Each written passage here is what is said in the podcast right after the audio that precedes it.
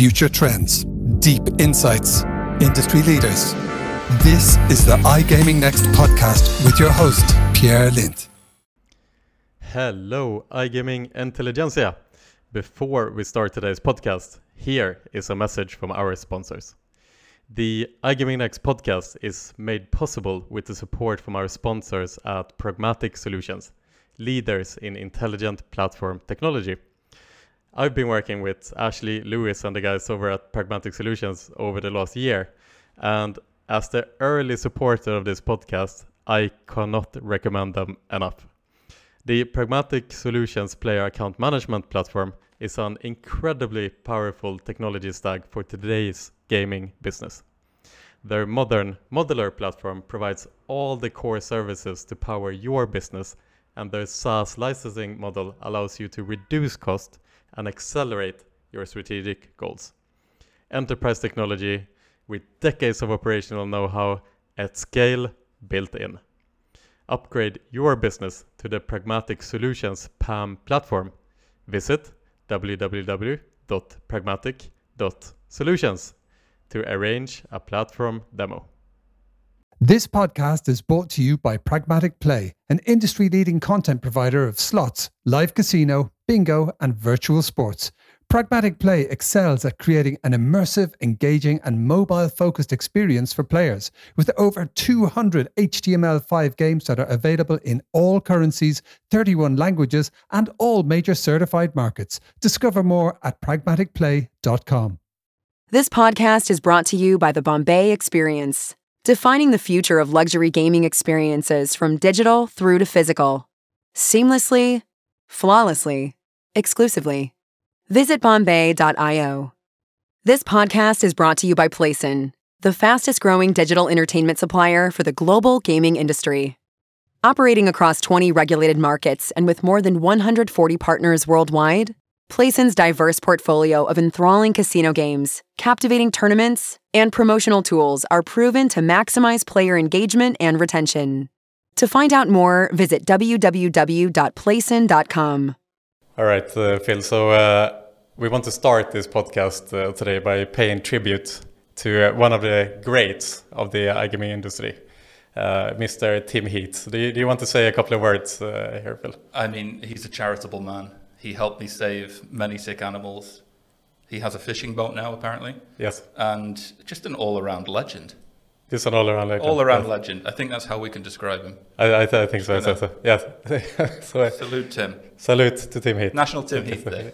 National Tim Heath Day. What date is it today? 2nd of November. 2nd November is National Tim Heath Day. National Tim Heath Day. Yeah, yeah. yeah. YOLO, baby. YOLO. That's how we're going to start the podcast today because today we are in a new studio, the iGaming studio.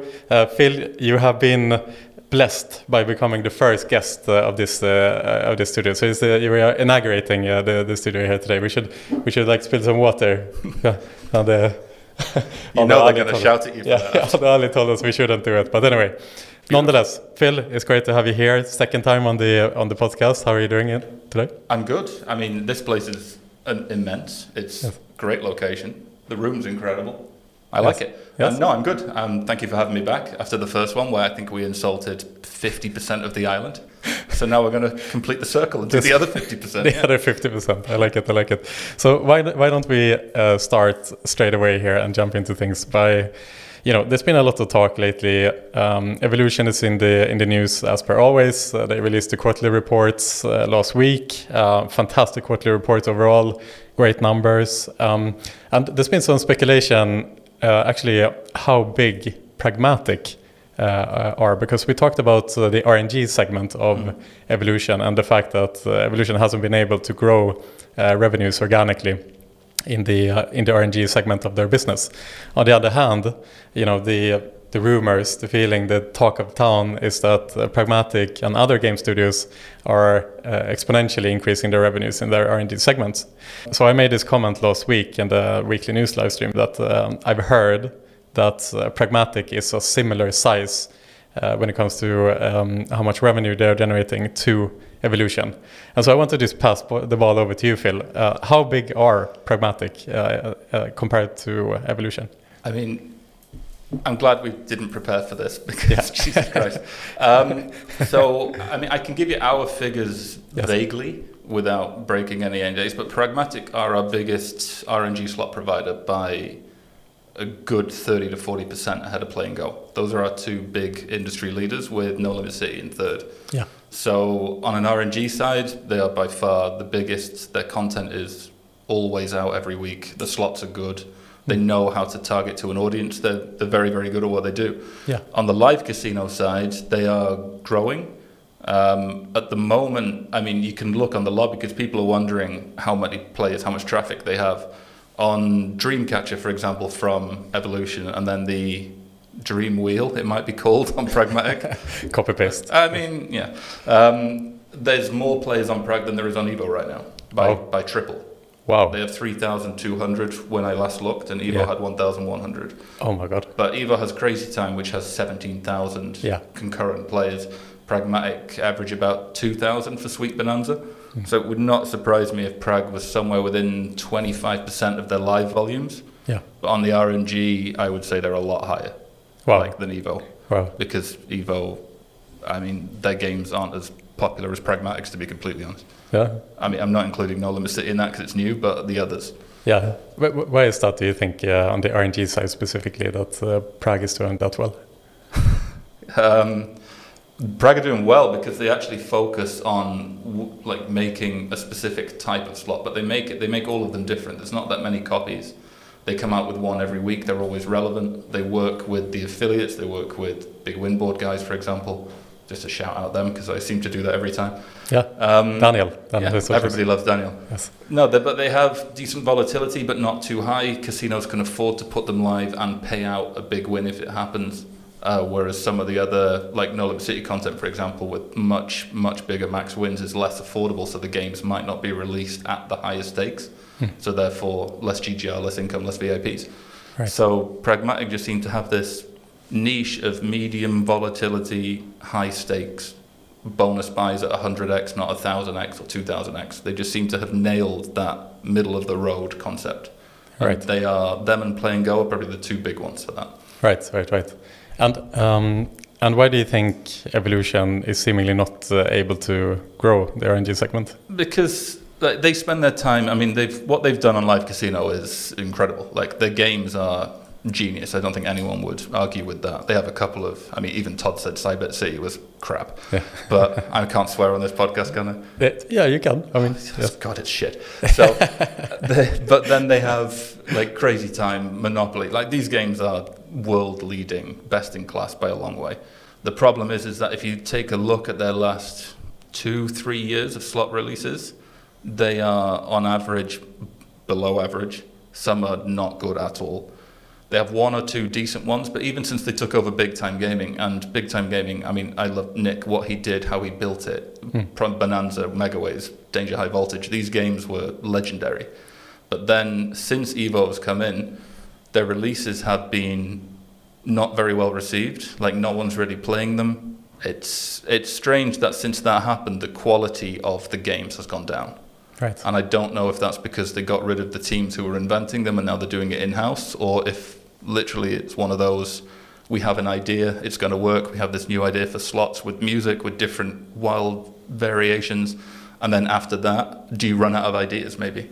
Hmm. So it's like NetEnt releasing just the same old kind of stuff. Even their new game isn't, isn't really that popular. But since Dead or Alive 2 and Vikings, it has dropped considerably in the quality. So I think their issue is quality. Yeah. Because even if you add up No Limit City and Red Tiger and Big Time Gaming on our MGA casinos, that doesn't amount to the volume we do on No Limit City. So those three combined are less than the one they've just acquired for 300 and whatever million. Oh, wow. So that's how big uh, No Limit City are. They're, they're huge. Yeah, yeah. yeah, I mean, they're our third biggest provider. Yeah, yeah. Wow. To give some context uh, to to this, uh, how much have uh, uh, pragmatic uh, kind of No Limit City, Play and Go? How much have they grown from year to year? Would you say approximately in revenue? I would. I mean, I can use what our casinos do. Yeah. I mean, we've gone from we've got six x growth on Prag in the last three years. Yeah. I mean, that is down to our casinos growing as well. But if we're doing that, Yeah. I can imagine everyone else is doing similar numbers. So I would say Pragmatic is probably, if it was to go public, of a scale of evolution Oh wow. ish. Yeah, yeah. So should- lu- lucky them. yeah, yeah, yeah, that's for sure. They, That's um, why they can afford 800 account managers. Absolutely, but um, if you look at because what I mean more, if you if you take uh, the revenue from your casinos uh, in a in a pie chart uh, and divide them by the game studios, you will obviously see who has the biggest kind of market share uh, within your studio. So can you see this uh, shifting a lot? Like uh, so, say three years ago, for example, Yeah. Pragmatic maybe were quite a small piece of the pie, whereas Yeah. now obviously they are a huge piece of the pie. I would have said three years ago, Pragmatic were 5%. I'd say 5%. Play and Go was 20. Yeah. Play and Go was, was big. Still big, yeah. Um, obviously, Yggdrasil was up there back in the day, but now they're still doing okay. They just haven't grown much. I would say right now, Prag across all our GGR is about 24%. Oh well. So Wow. that's a quarter of all of our Yeah. GGR. Yeah, right, right. It's just one provider. Evolution combined is about 13. 13? Mm. Wow, so they are significantly smaller than uh, Pragmatic. Uh, Yeah, in this small this case. sample size. so Yeah, of course. look- Yes. No, no, of But course. I would. I would say on average, I would say Prag's probably a little bit bigger. But again, we push. I mean, we get. I'm trying to think of the nice way to do this without breaking any NDA. we work with Prag quite closely on promotions, Yeah. and they give us a nice kind of package Yeah. along with our deal with them that we can use to promote their games through our gamification system Univo. Yeah. Shout out to Alexis Yeah. and um, that system works really well. So the system he's built can work with a sole game provider to push their games, and then we will give away money to the winners of that tournament. Yeah. And Prag have given us money for that before, Yeah. and they do a good job of kind of looking after us and making sure that the systems and the promotions work well. Yeah. So their account managements are very hand-on, hands-on even. Yeah. Whereas on the other side, I would say it's not quite the same level of Yeah. care and attention. Right, right, right. So, so Pragmatic, Play and Go, No Limit City, we Mhm. mentioned here, of course, are, are doing well. Um, what about the other game providers? You have, uh, so for example, Relax uh, Gaming, um, Hacksaw, others. Uh, who are like the standouts uh, today? If you get like, um, who are the ones that are doing well, and who are the ones that perhaps are? You just com- you completed our top five with those Yeah. two. So Relax is, I think, fourth. Hacksaw fifth. Mm. So Hacksaw from the past two years has gone up by about a hun- 1500 percent now, about 16x growth Wow. since they released uh, Wanted Dead or Wild. Their their their kind of profitability of those slots on our casinos has just gone crazy. Right. Like they had one good release with Chaos Crew, and then they actually followed it up with something better. Yeah. And not a lot of places do that, Okay. to be honest. So, so they kind of had like they had a one game that One uh, that really shot them. Well, and then good momentum afterwards. Yeah. So they used similar math. They invented a different way of bonus buys. It's it was a nice way of doing it. They're a, they're a good provider. I mean, so good that allegedly Evo tried to buy them, All right. and they wanted too much money. Is Okay. what I heard. I don't know how true Yeah, that is, yeah, but yeah. mm, yeah, probably. Exactly. and then it became No Limit City instead. Allegedly. Allegedly. Yeah. And then yeah, then they went after No Limit instead, which was Mm. probably the right decision with where their volume is based, being regulated mostly, as opposed to a lot of crypto Curacao traffic. Yeah, yeah, So, yeah, yeah, difficult. Uh, and uh, um, what would you say? Like, Evo is obviously uh, they have a lot of cash on hand. Um, I think about 320 million euro on their balance sheet now, and and um, that's enough. they that's that's enough to enough. to have fun for a couple of weeks. Yeah. Yes, and um, the, in the last quarterly report, uh, they uh, they didn't uh, um, award the shareholders any dividends or anything like this. So um, perhaps uh, you would you could you could uh, make the assumption that. Uh, uh, more acquisitions are coming. They, they want to potentially use this money to acquire other uh, game providers. Um, what would you say is a game provider that uh, uh, Evo should be looking at acquiring? I mean, two or three years ago, I just said relax, but now that's not really possible. Kindred? Yeah. Kin- yeah. Um, I mean, if they tried Hacksaw before, I think they would try again. Hmm. I, I, that wouldn't surprise me at all if Hacksaw did it, but I think Hacksaw is owned in a couple of different places. Okay. Mainly on, like, if you think about where those games are streamed, there could be some rights in that direction. Okay. So, I mean, when it comes to game providers, the one, I mean, my favorite game provider at the moment is Thunderkick. Okay. All, all their back history of catalog or back catalog history, however you would yeah, say that, yeah. is, is really good quality. There's not really many bad games. I would try and purchase that because it would be cheaper, okay. and then rebuild off their models because they have really good games. That's where I would look, but I don't think they're going to do that. Um, I think you could have been right on your iGaming Next Valletta with Light and Wonder. I was going to ask the, this exactly this. So, so during iGaming Next Valletta a month ago, mm. Robin Reed he made a bold prediction that uh, uh, Light and Wonder is prime to be acquired by Evolution. Uh, this caused the, the stock market to uh, to react, and uh, Light and Wonder increases their share value by like seven percent the next day. So you can call Robin Reed the Elon Musk of iGaming. If but you now, will. if I say yes. this now and it goes up by ten percent, Robin Reed needs to give me a call, I think, and we can work something out together. Exactly. Maybe, maybe the new the new uh, Elon Musk uh, So zero point seven percent. Yeah, exactly.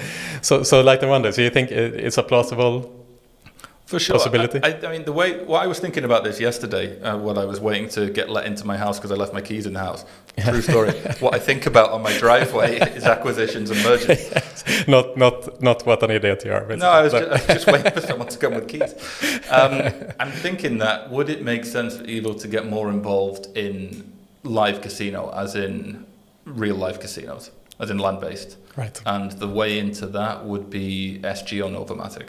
Right. So it would not surprise me if that direction went in that way because then they could put some of their slots into live casino straight away. Like big time gaming games work quite well. I know they did a Megaways Bonanza deal in Vegas for some Bonanza games. Yes. So that would not surprise me if they went down that direction. Right. But no, I think Robin could be right, but I think they'll need more than 380 million in cash for that one. Yeah, yeah. Cash, cash and stock options. Cash and stock options it would be to uh, to make that happen. I think. Uh, Heavy buy on evolution. yes, exactly. I think the, the Light and Wonder is uh, yeah, it's seven, eight billion dollar market cap, something like that. The evolution is floating around the 20 billion mark or something along those lines. So I mean, market cap wise, it's a big acquisition, but uh, it's definitely not out of scope. No, it's not. Yes. And they kept their CEO. The interim CEO who stepped up has been full time brought on. So would it make sense that he was the one that set this up? Yeah. Yeah. Who knows? Who knows? Who knows? Robin might know. if anyone, if you're ever in doubt, then call Robin. Robin and Tim. Robin and Tim, Tim was also right with his Curacao prediction. Right, right, right. Yeah. So if you would make, if you just take an evolution aside, uh, um, there's uh, consolidation in the industry, uh, you know, companies, uh, mergers, acquisitions. Uh, what would be um, like an acquisition that makes sense overall in the industry right now? Do you think? I mean, apart from evolution going into land-based, yeah, I I think we'll see more US land-based take over some online people over the next year. I think that will mm. keep going. Yes. Um, when it comes to distribution, I can see possibly. It wouldn't surprise me if Relax tried to buy Yggdrasil. Okay. Hot take. Yes. I, it's never going to happen, but that would kind of make sense to me. Right. Where is where does uh, Yggdrasil fit into the ecosystem right now? Nobody knows. Nobody knows. they've got, they've gone through so much change. I'm gonna like be nice about them because they have gone through a lot of yeah. senior management change and account management change. We haven't really spoke to them that much. Okay. But I mean, they had that deal with Avatar Studios, which have made some really good content. Hmm. the the the Yggdrasil in-house games have kind of slowed down a little bit. Hmm. Um, but they are a premium studio, so it would not surprise me if someone tried to acquire that at all. Yeah, it's uh, Yggdrasil were early out, like in, in the um, in in the process when when the shared wallet became a thing mm. in the industry. Uh, I think uh, Fredrik Elmqvist, uh, he was one of the uh, kind of pioneers who uh, who were one of the first ones who to open a game studio in this kind of like new avalanche of game studios that yeah. then followed. But they they did it really well. So their games were such high quality visually. Mm. It's like even go back all the way back to like Golden Fish Tank. The max win was 300 times stake, but you didn't care because the fish were cool. like this is 2016, 2017, and no one had really made anything this yeah. kind of good quality graphics. And they've kind of kept that going. It is, it's a good studio. I like right, it. Right, right. What, what's your, what's your favorite game of all time? Jesus. it's like asking about the favorite movie or the favorite. I've got, I've got three for different reasons. Yeah. I think Bonanza is one because what Nick did with Megaways and how he brought that into the general population. It was like the third Megaway slot after yeah. Dragonborn and Queen of Riches, I think. Yeah. But that game changed gaming for the next five years. So the amount of deals he's made on Megaways right. and the percentages, that has changed how slots are made. Mm. Um, Reactoonz is an amazing game because of the concept of the grid and how it works and everything. And I really think Dead or Alive 2 is a great game. But I, that's only because I was speaking to Kim from Casino Grounds as to how it was made and yeah. the volatility of it, but also the fact it's affordable. I think those three yeah. are probably my three favorites, I would say. Okay, okay. Not uh, like a Money Train and these things that are constantly um, winning awards. No, Money Train, a good game, but anything where the bonus buy gets up to 500x or higher, because Money Train's base game is boring as hell. It's just okay. a, it's just a bonus buy slot. Like if you look at our average per spin on yeah. like Temple Tumble, all the other relaxed games like 60, 80 cents. Money Train, 40 quid. Mm-hmm. it's like no one plays the base game. So I can't really call that the best slot if it's not really a slot. Okay. It's more of a big scratch card. Okay, okay. But it's it's it's very clever. Like the yeah, bonuses yeah. and everything. That is probably one of the best bonus rounds ever made. Yeah. So I can't knock it, but I just don't like the base game. It's boring. It's it's not in the top three. It's basically. not in the top three. It's eighth. I'm going to do a top 10 now. Christmas list top 10. Okay, well, if we reverse it, what, what are the three worst games that you ever played? Starburst. Starburst. no, you can't. Starburst is so old, you can't really knock it. No. Um, three, geez, three worst games. I mean, Reactoonz 2 was pretty bad. I could, three most disappointing, like the three yeah. worst games. The, the most disappointing ones, yes. That's a better word, I think. Yeah, I mean, mm the border from No Limit City was a bit disappointing. I mean, I love those guys, but mm. I don't think that concept worked very well for what they were trying to do. I don't think many people play it. Um, Reactoonz 2 was very disappointing because everybody waited for so long for a follow up, and it, they just made the most confusing slot of all time, okay. which you couldn't really work out what was going to happen. Yeah. So I, actually, I made a bet with the head of AM at Play and Go that Reactoonz 1 would outperform Reactoonz 2 within three months. and he said, hmm, okay, but never really made the bet, and I was right. So Reactoonz 1 is still better than Reactoonz 2. And I mean, you could just pick any of the last five or six NetEnt releases, to be fair, because we constantly expect them to be so good because of the Evo money and because of the kind of yeah. brains behind it. But they haven't quite turned that corner yet to make them number one position in the lobby slots. Yeah, they're yeah. just somewhere in the new category right now. We're waiting for the big. We've come up with an idea, and right. it's really good. Not just, you know, like the newest one is just using callbacks to the older games. Yeah. And it's not, it just doesn't really work because people that gamble don't really look for that kind of stuff.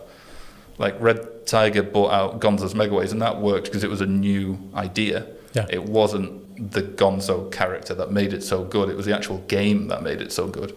Mm. So they need to focus more on what they're making than the names. Right, right. That sounds um, really mean. well, um, if you if you think about, I mean, there's probably hundreds of game studios at this point. Uh, many of them are very small, right? And they're all trying to break through, uh, grab foothold. First of all, what does it take for a small game studio to break through? Is is there a secret sauce? And secondly, who are the uh, uh, game studios that you think will break through in 2023? Uh, Jesus Christ. Um, okay, so we start with a difficult question. yes. All difficult questions. so, I mean, to break through, they have to firstly not price themselves so low that they're not going to make any money. Okay. So, like, we have had game providers, not, not for Asia or anywhere where it's normally cheap, but for Europe, regulated, come to us and try and say right. we can do it at five percent. Hmm. And I'm just thinking, like, at five percent, how are you making enough money to build a better system, to build better mechanics or maths yeah. or whatever? So I'm, i constantly try and get them to charge more to other people. I'll take them at five, but yeah, then I want yeah. someone else to pay charge seven. Yeah, yeah, exactly. Seven, pay eight. Um, so they need to not price themselves out, but also develop ideas and don't give up on them. Like, if you look at Play and Go, for example, they had some pretty average to poor slots for quite some time. And then Book of Dead, they, they copied Novomatic, but they made that game popular and then they got better. They made Reactoonz, they made other similar games like that, and they just kept improving. You'll see slots only focusing on one market or copying other people's games or something like. I mean, if you look at quite a few PlayStation releases for a year ago when they started getting better, they were all copies of book games, mm. like and or other similar things. It's just the originality needs to be there, but it also needs to be fun. Yeah. yeah. And the one tip I would have for any game provider is please don't make the bonus round 20 minutes long. Hmm. Like you see loads of these games which like, oh, it pays 3,000 next year, but it took 45 minutes to do it.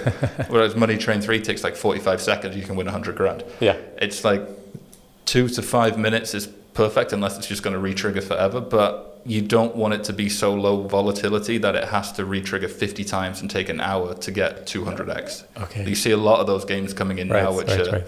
so low paying, it just takes time to pay out. Right. And people don't play them over and over because they get bored. Yeah. Yeah. So yeah, exactly. instant, but not too instant. Right, right, right. Like, no, I can't make that joke. it's going to make a sex joke. I'm not doing it. Come on, Phil. You can. Get the Tim Heath picture back. Uh, okay, okay, okay. We have that at least. Uh, and and uh, is there any any studio that comes to mind that uh, you think is positioned well to uh, to become the next No Limit City or the next Play and Go? There's a couple. I mean, the Blue Guru guys are making some good games. I, I, know Andy from there, and he's he's had some ideas for a long time. So what he's going to come out with over the next six months, I'm hoping it will get better. They have good concepts, but I think they're limited as to how volatile their games can be. So once they get past that marker, hmm. then people will play them more because they are good quality games. Yeah. Um, I mean, I spoke to you the other day about True Lab. They right. Yeah. Igor. Yes. Igor. Less. He's very polite. Bless, bless his heart. Super polite. Yes. Um, there's, I mean, there's a couple. I mean, when it comes to was it Storm something with a storm in the title? I can't remember. There's so many nowadays. Yeah, yeah. We have 90 game providers live really? through Curacao, oh and there's 60 or 70 more trying to get on. So it's, try, it's playing the games oh and then working yeah. out which one you want. It's like a full time job. Yeah, yeah. But there's there's a few that are upcoming, but those two are pretty good. I mean, most people still wait to see what the big guys are going to bring out next. Yeah. So it's Definitely for sure those two. I mean, you must have a couple. Maybe. I mean, uh, uh, for me, it's it's it's, uh, it's not really my forte uh, that side of the industry, so to say. Uh, so I'm more a, a curious observer uh, here to to try to understand who Evolution or other of the big ones should should be acquiring here, or to at least have on their uh, front of their mind. The return of Thunderkick will be good because they've stopped making games for a while. I think they yeah. were consolidating or just know, taking money out or something. Yep. But when they start making more games, that'll be pretty good, I think. Yeah. But there's a couple that we're that we're interested in. Yeah. So we're yeah. gonna see. There's a lot of dice games and um, crash games and crypto games coming out. It's like everybody switched their focus to making those. Have okay. you seen Have you seen the crash games?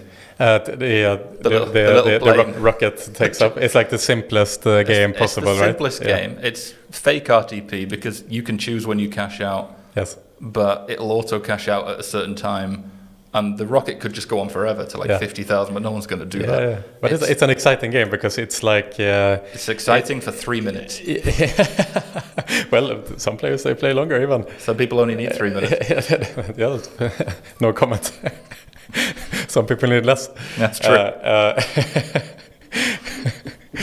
I, I, saw, by the way, that um, it was like Turbo Games that uh, that changed the rockets to a witch. Uh, oh, that was cool. Yeah, at SBC. Uh, yes, at uh, now during Halloween.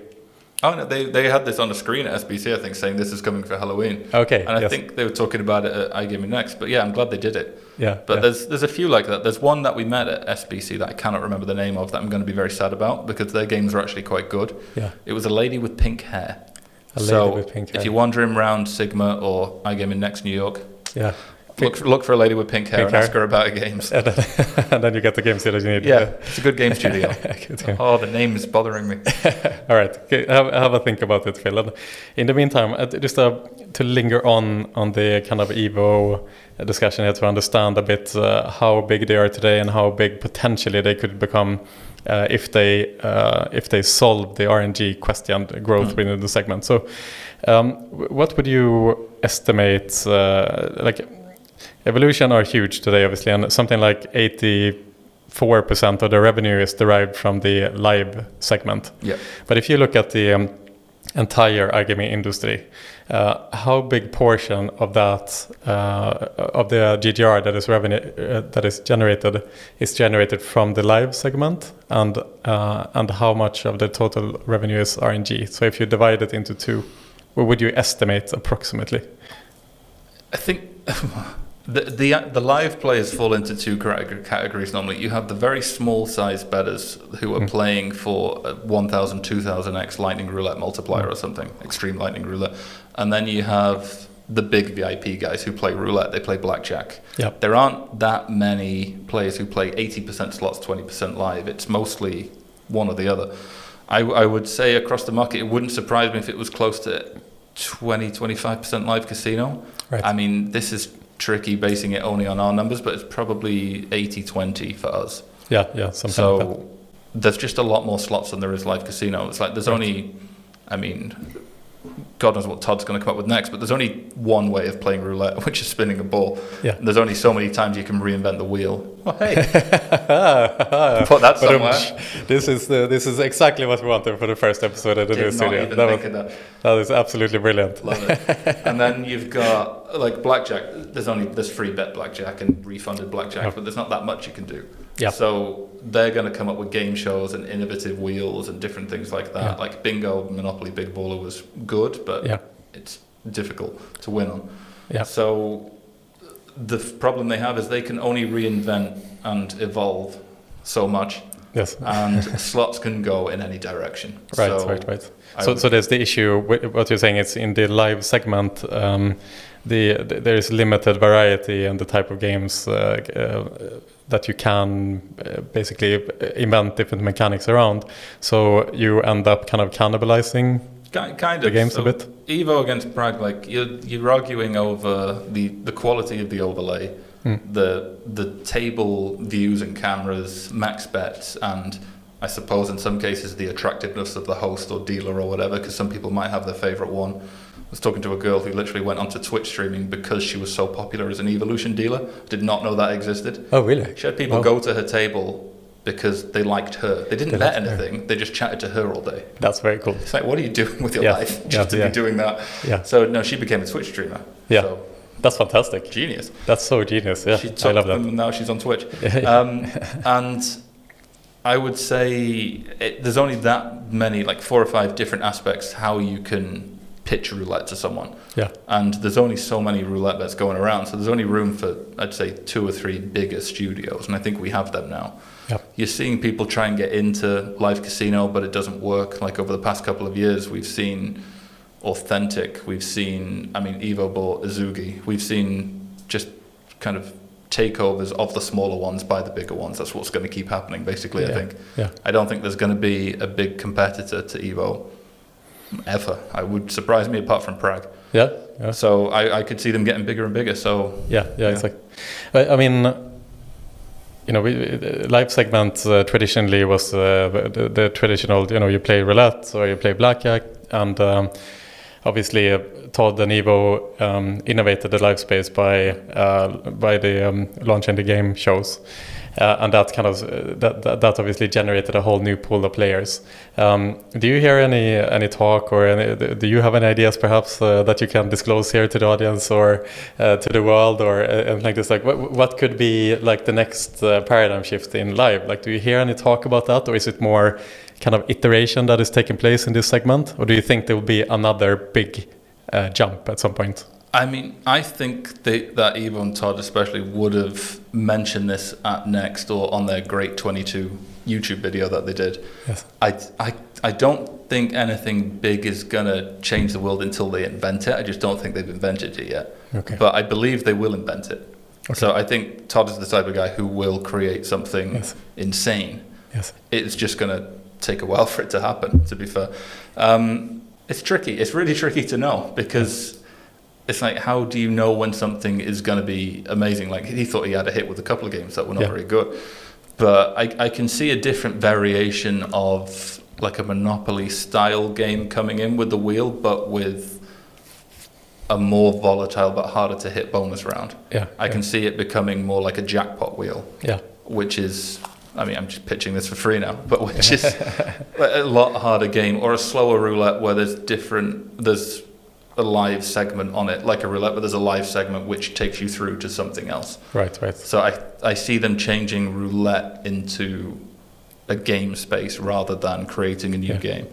But you don't. You're, you're not if, hearing. If he does that by the way, then we need to. Yes, then uh, we need to have. A, you know him, so we're going to have a word. well, we have it on camera here. So. Hmm. Uh, but uh, but you are not being pitched uh, or uh, like innovative uh, kind of game show ideas or live ideas or something like this from like smaller not yet. Like st startups. It's it's more iterative what you are seeing still when you're being demoed. It's more cheaper pricing and yeah. different variations of the same kind yeah, of thing. Yeah. There's a lot of blockchain games being pitched. A lot of variations of dice or crash games, yeah. but there's nothing that anyone said we have the best thing in the world. Yeah. Like everyone just says, ah, yeah, we've we've copied Book of Dead, but it's three percent. Yeah. I'm yeah. like, okay, great. Charge five. exactly. Two others. Yeah. Charge everyone else. All right. So, uh, so Phil, I want to. Uh, change subject here a bit. We we mentioned uh, Casino Grounds a couple of times with Kim and, and, and the guys over there, mm-hmm.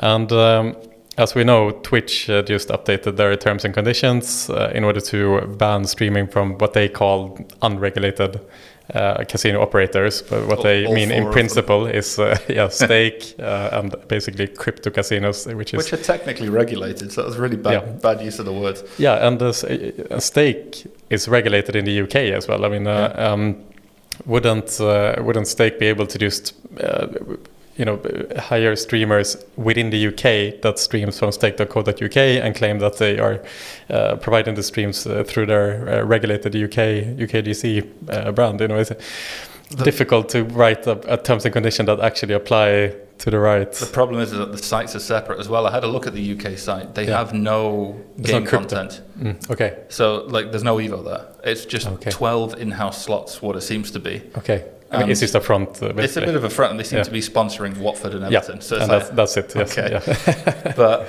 I mean, stake stake is pretty regulated. I actually I've played on stake. I'm not going to lie. It's a it's a very good website. Yeah. My my issue with it is how they stream it, and I think Twitch has the view that if they loosely generalize it as regulated, I'm doing air quotes in case I wasn't on camera, yeah. then they can get away with shutting down anyone they want. Yes. So I think they just left it so open that they can do that because technically those sites are regulated. They're just not very well adapted to responsible gambling or KYC right. or anything like that. Right. But right. I mean, Stake just closed down Germany. Oh, they did. Yeah. yeah so if that's really interesting. I know. So if, if, they're going to that level, when did that happen? I mean, last week, I think. Is it true? Yeah. Oh, wow. I, I don't think. Uh, People are going to, if I made this I really want to check. Yeah, this I'm is going to check while we talk. Yes, yes. Do, Just in case I made that up. Do, do it, please. Uh, but um, I mean, as we uh, as we're talking about this, uh, it's um, it's interesting as well from Twitch point of view. What do you, how do you react? Because obviously, the fact that Twitch did take this action was kind of a, a reaction to the fact that uh, one of the streamers uh, came out with a gambling problem, and uh, he had been um, uh, he had been taking advantage of some of his fan base in order to borrow money. that was then transferred into these. Um, uh, crypto casinos where, where he lost a lot of money. There was a lot of there was a big outburst from the Twitch community uh, that uh, demanded uh, Twitch to take action against the the slots uh, uh, section essentially, mm. and this was the result of that. Did, did you find? I checked it. They're yeah. closing Germany and they blocked Ontario.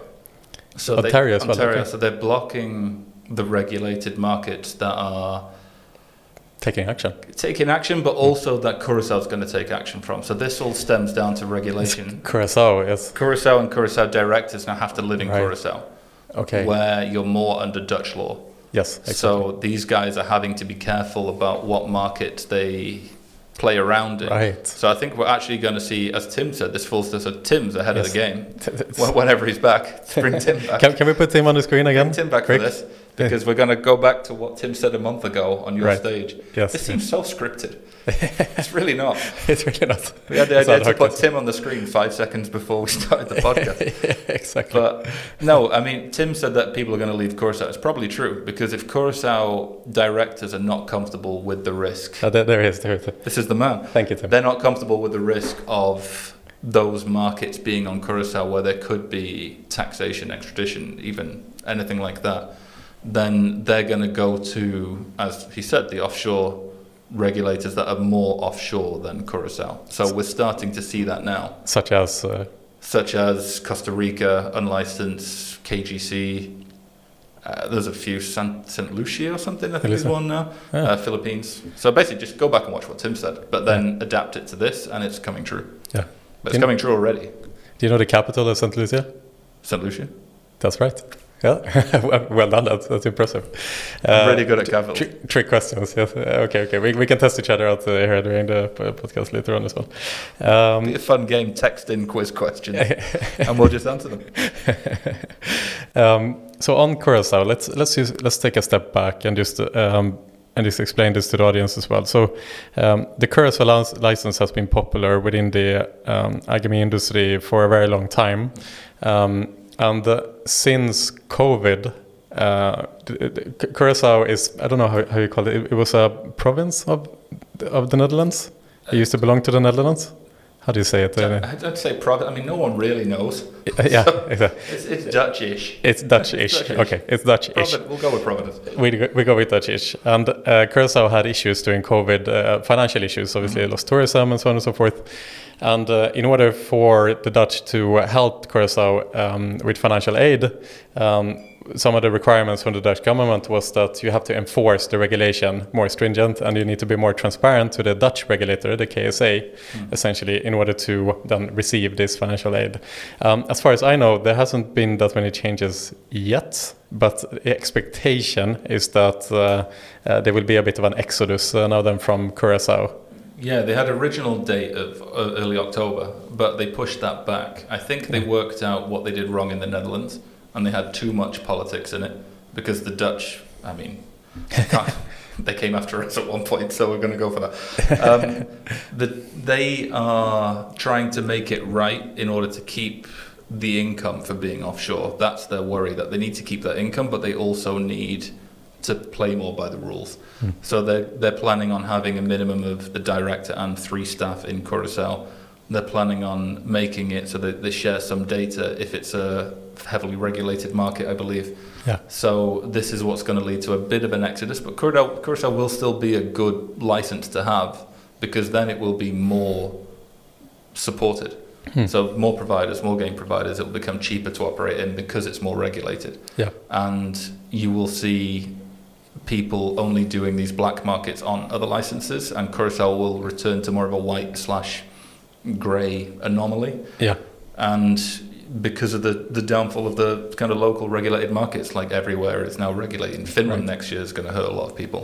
Yeah, it's just going to keep going and going. Do you think Finland will, will become regulated? Yeah, for sure. Yes.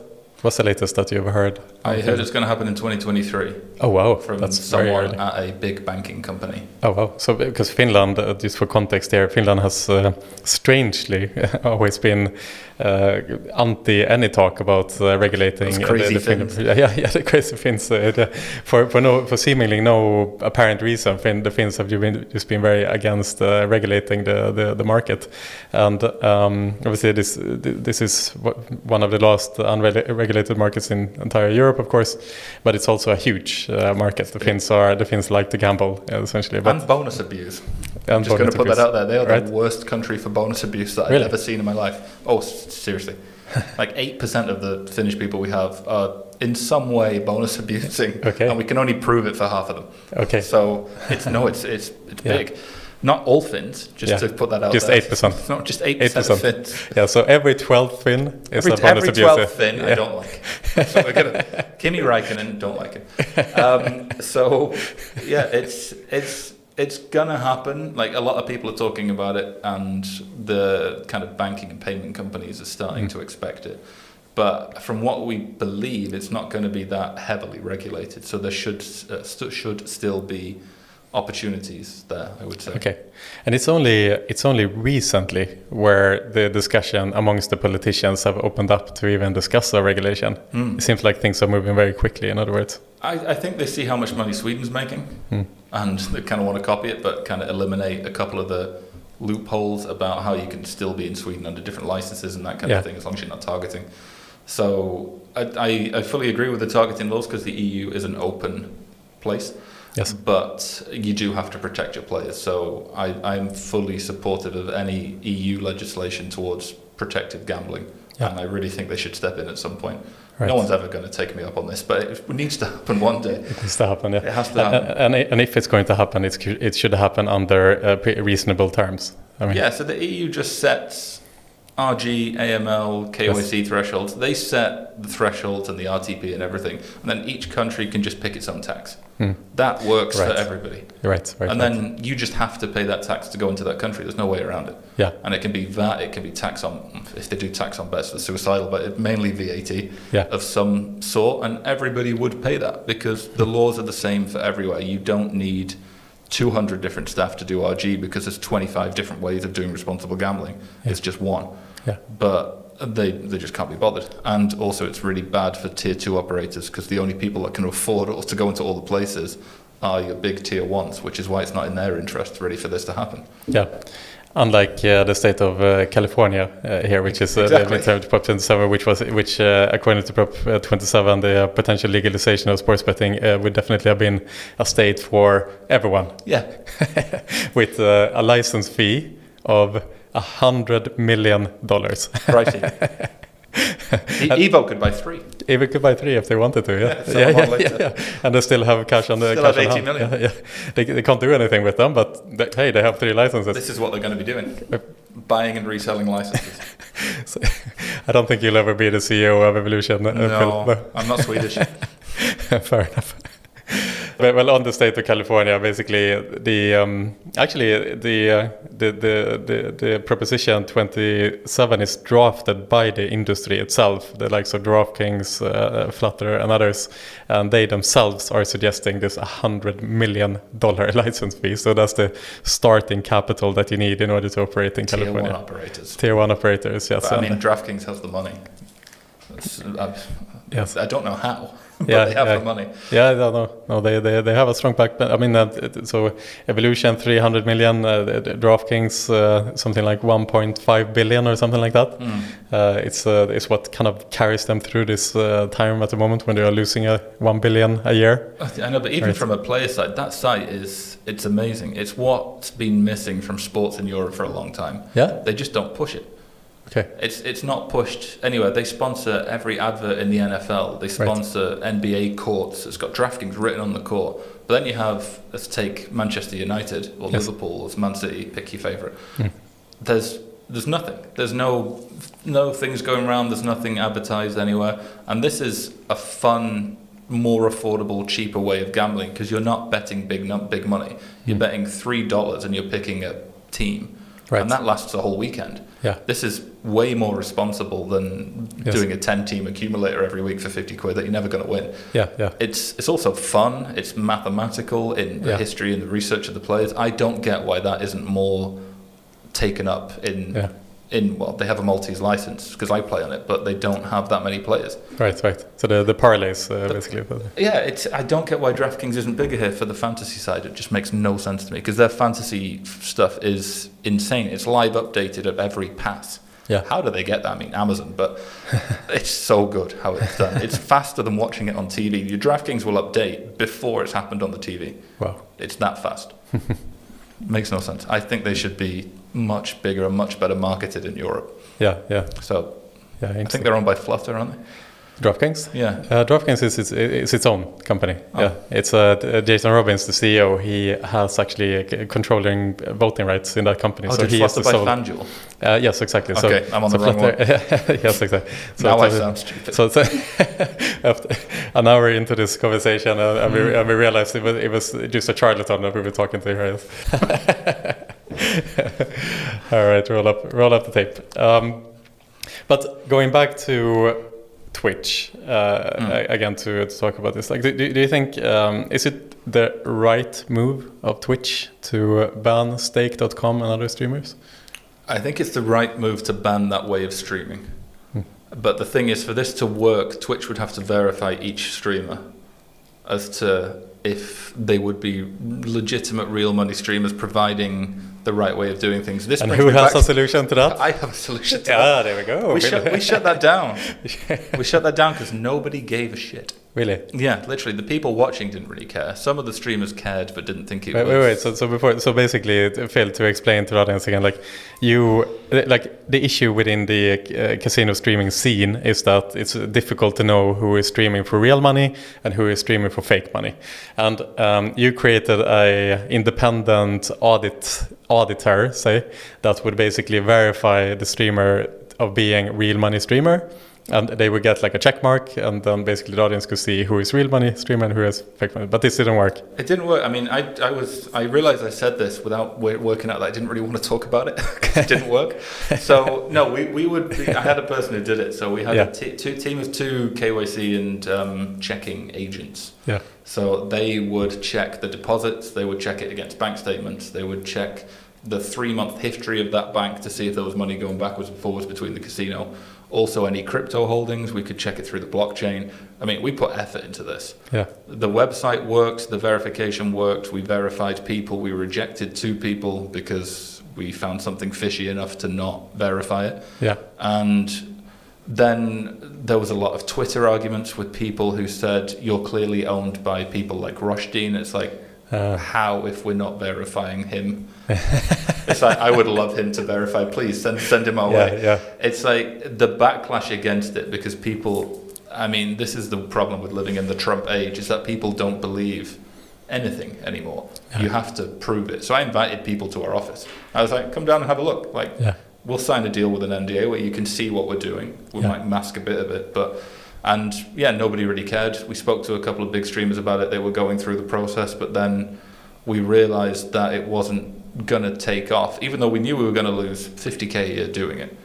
But I thought it was a way to give something back to the community so that it's helped stop people being targeted underage or right. on Twitch for gaming reasons because they could see who was actually doing it and who was doing it to be profiteering, for example. Because yeah. yeah. a lot of the casino, like casino grounds people, they don't even accept subscriptions or bits or anything. They're just literally there having fun and also getting some money from affiliation at the same time. Yeah. But then you see these people pushing deposit here and enter into a giveaway or deposit again and we'll do this for you and that kind of thing. It just it didn't sit right with me, so I kind of wanted to help and do something about it. Yeah.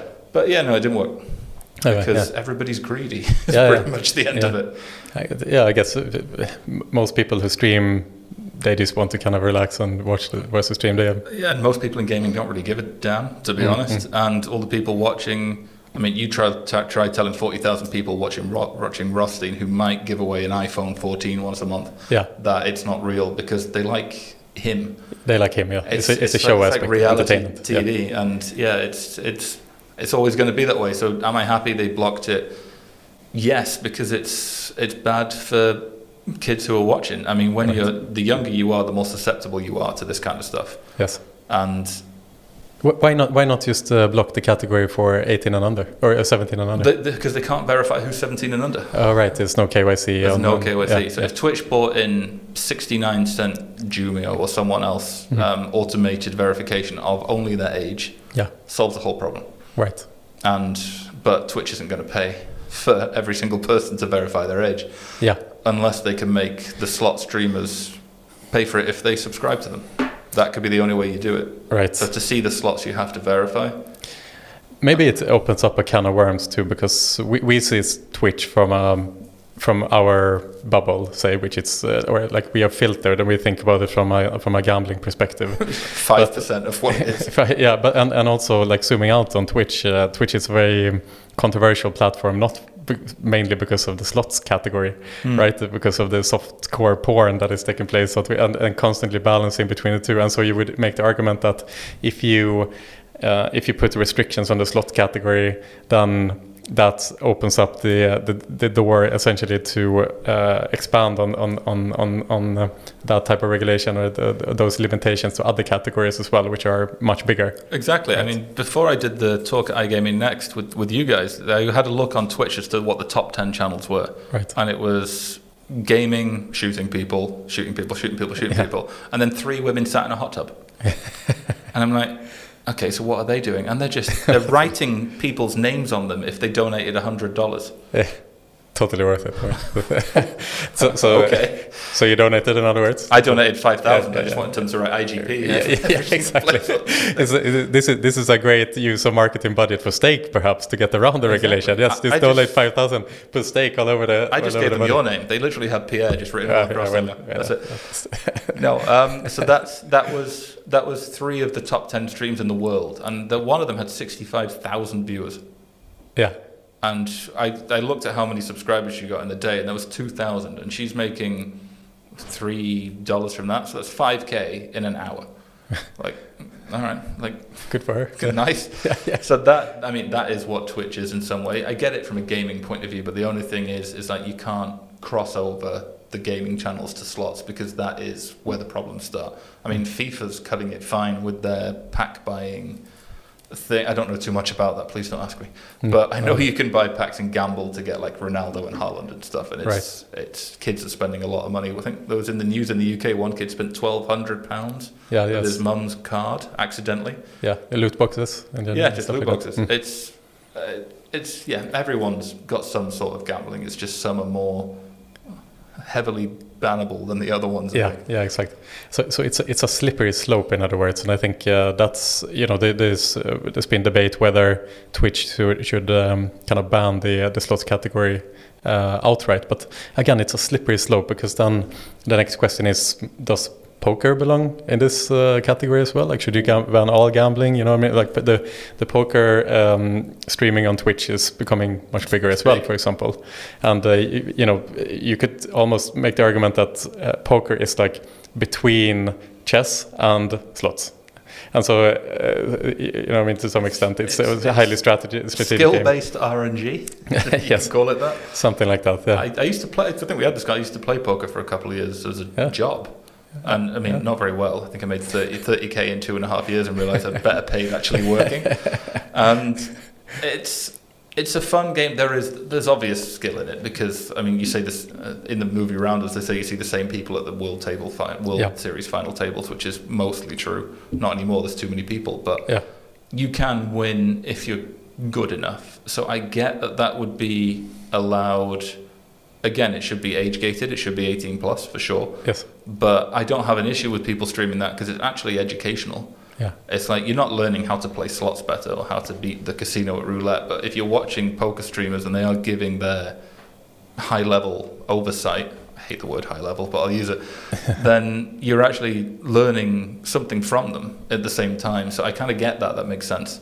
Mm-hmm. Because you can you can get free coaching off YouTube. There's like big YouTube poker stars like Doug Polk, people like that. Yeah. And the Twitch streamers are on the on the same level, I would say. So yeah, yeah, yeah, the, yeah. I think that the, the point is just that like it is it becomes a slippery slope, and I think yeah. Twitch wants to um, avoid having to take these uh, like uh, big steps to kind of ban a category outright or um, or implement uh, very heavy restrictions on the streams because it's just going to keep uh, uh, going down the, uh, the slippery slope to to avoid to, to affect other categories as well. They, just, they just need this wall. Behind yeah. the wall is yeah. slots, poker, 18 plus. To access that wall, the same as you have to do on Sky TV or anything. You have to verify that you're 18. Yeah. You can do it off a credit card. If you own a credit card, you have to be 18. Yeah.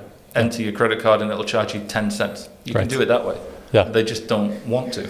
Yeah, because obviously there's additional friction, and how much of their liquidity will they lose? You know, like 20%, 10%, 30%. I mean, can they build any more penis ships if they keep losing 20% of Amazon? oh, he sold it now, hasn't he?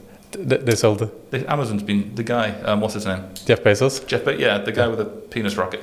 He he sold Amazon, or he's retired from Amazon or something. But yeah, I get he, it. No, if they keep losing their money, yeah, they're not going to be able to afford more Blue Origin stuff. Yeah, yeah, exactly. No, he he he resigned as the CEO, Jeff Bezos. I think, yeah, yeah, to to pursue his personal activities. Mean, he did a good job. Let's be honest. Insane. But actually, there's a, um, there's a fun graph if you look at the revenue breakdown of Amazon. That uh, uh, well, we can take it back to the early 2000s, just before the IT bubble. Just to put some context into Amazon um, and the IT bubble overall, it took Amazon like 10 years to uh, recover uh, their share price after the IT bubble burst. So at the height of the IT bubble, um, it it was not until like 2011 or 2012 where Amazon was worth as much uh, as it was in 1999. That's pretty Crazy. pretty insane, yeah. Um, and uh, so the share price dropped like 95% or something like that, and then it took a time some time to recover. Uh, but also, if you look at Amazon today, um, Amazon is operating on like a very thin profit margin. Super thin. They are barely breaking even. Like, uh, well, I say barely breaking even. They are making like you know a hundred billion dollars or something. But one cent at a time. yeah, yeah, exactly. But I, I think actually I'm gonna have a look uh, here now on the. I think uh, uh, Amazon had a really uh, crappy report uh, here recently. They lost quite a lot of uh, market cap. Uh, know they they didn't. No. Uh, uh, let's let's see Do you here. when we- fill in while you Google. I'll just keep talking about stuff. no, let's see here. We can we will look at. It. No, they they actually dropped uh, twenty percent uh, here on on uh, the the other week, which is like That's huge. twenty percent is an insane amount, right? It's it's like uh, That's three Robin Reed comments. well, it, it's it's a lot more than that. I think it's uh, like uh, they, they are valued to like one trillion dollars. Um, or they, they used to be valued to like 1.15 trillion dollars or something. So they lost like 200 billion If you, if you put it as my company lost 200 billion, it sounds huge. But someone says it was 1.2 trillion, now it's 1 trillion, everyone's going to go, Oh, still a trillion. Poor, yeah, poor guys. No, but I mean, anytime, you, you know you've made it when your company name becomes a verb. Like, I've Googled it, Google I've Amazoned yes. it. It's Yeah, just exactly. like, okay, I FedExed it. It's Yeah, just yeah. like these people just, you know you're in. Or you know, like when you uh, when you fall over on the street, like randomly, you, you call it, oh, I, I failed. Yeah, that's, Yeah. that's me. Is that because it happened on the way? It happened on the way here. Yes, exactly. Not the first time that's happened. I'm like Jennifer Lawrence at the Oscars. I fall over everywhere. Story, but you know, you know uh, how you know that you are old, if you are old or not. It's uh, if you fall over and no one laughs at you, then you are old. Oh no, I laugh at the old people to keep it real. Exactly, But- it's a compliment. We went we went paintballing. I'm going to show you. I don't know if it'll come on camera, but this, oh my this god! happened at paintball. Jesus Christ! I think you need to go to the hospital, Phil. I know. I jumped. I jumped. I jumped off a jeep and did not land on my feet. Oh but my god! I did shoot a lot of compliance people, so it's, so it it, it evens out. Yeah. that's not hospital. It's just Oh my God! Bruises. Jesus, Jesus Christ! Well, no. well, take care, take care of that. You need to put a bandage on it at least. no. It's brown because it's got an- antiseptic on it. It's not that color. Okay, okay, fair enough, fair enough. All right, all right. Let, let's uh, let's uh, take control over this podcast uh, again. We, we go back a little bit again uh, to uh, to yes, yes. I, uh, I I'm doing my best here um, on the Twitch uh, side of things too. So. After these uh, terms and conditions were updated, I haven't checked myself now in the last like week or so, but I know that some of the stream, like obviously this this actually uh, this actually uh, got some of these uh, streamers from the crypto casinos to take action. They are not streaming on Twitch, uh, as far as I know, uh, any longer. At least not the major ones. Uh, I saw that Classy Beef moved over to uh, this very controversial D-Live. platform, D Live. Mm. Um, have you heard? Uh, I don't know if you know um, uh, about like Roshtein and some of the others. Uh, uh, Drake. I have Stake made any comments? Like I, I haven't checked myself lately. I don't know. No if, one's okay. commented. There's nothing really happened. I Yeah, think everyone's expecting D Live to be the new slots stream Yeah. place. I mean, it's just what's going to happen. Um, I think there's not been anything tried on Twitch apart from a couple of reruns of old, older streams, Yeah. but they're just getting yeah. taken down pretty quickly as soon as someone reports it. Yeah.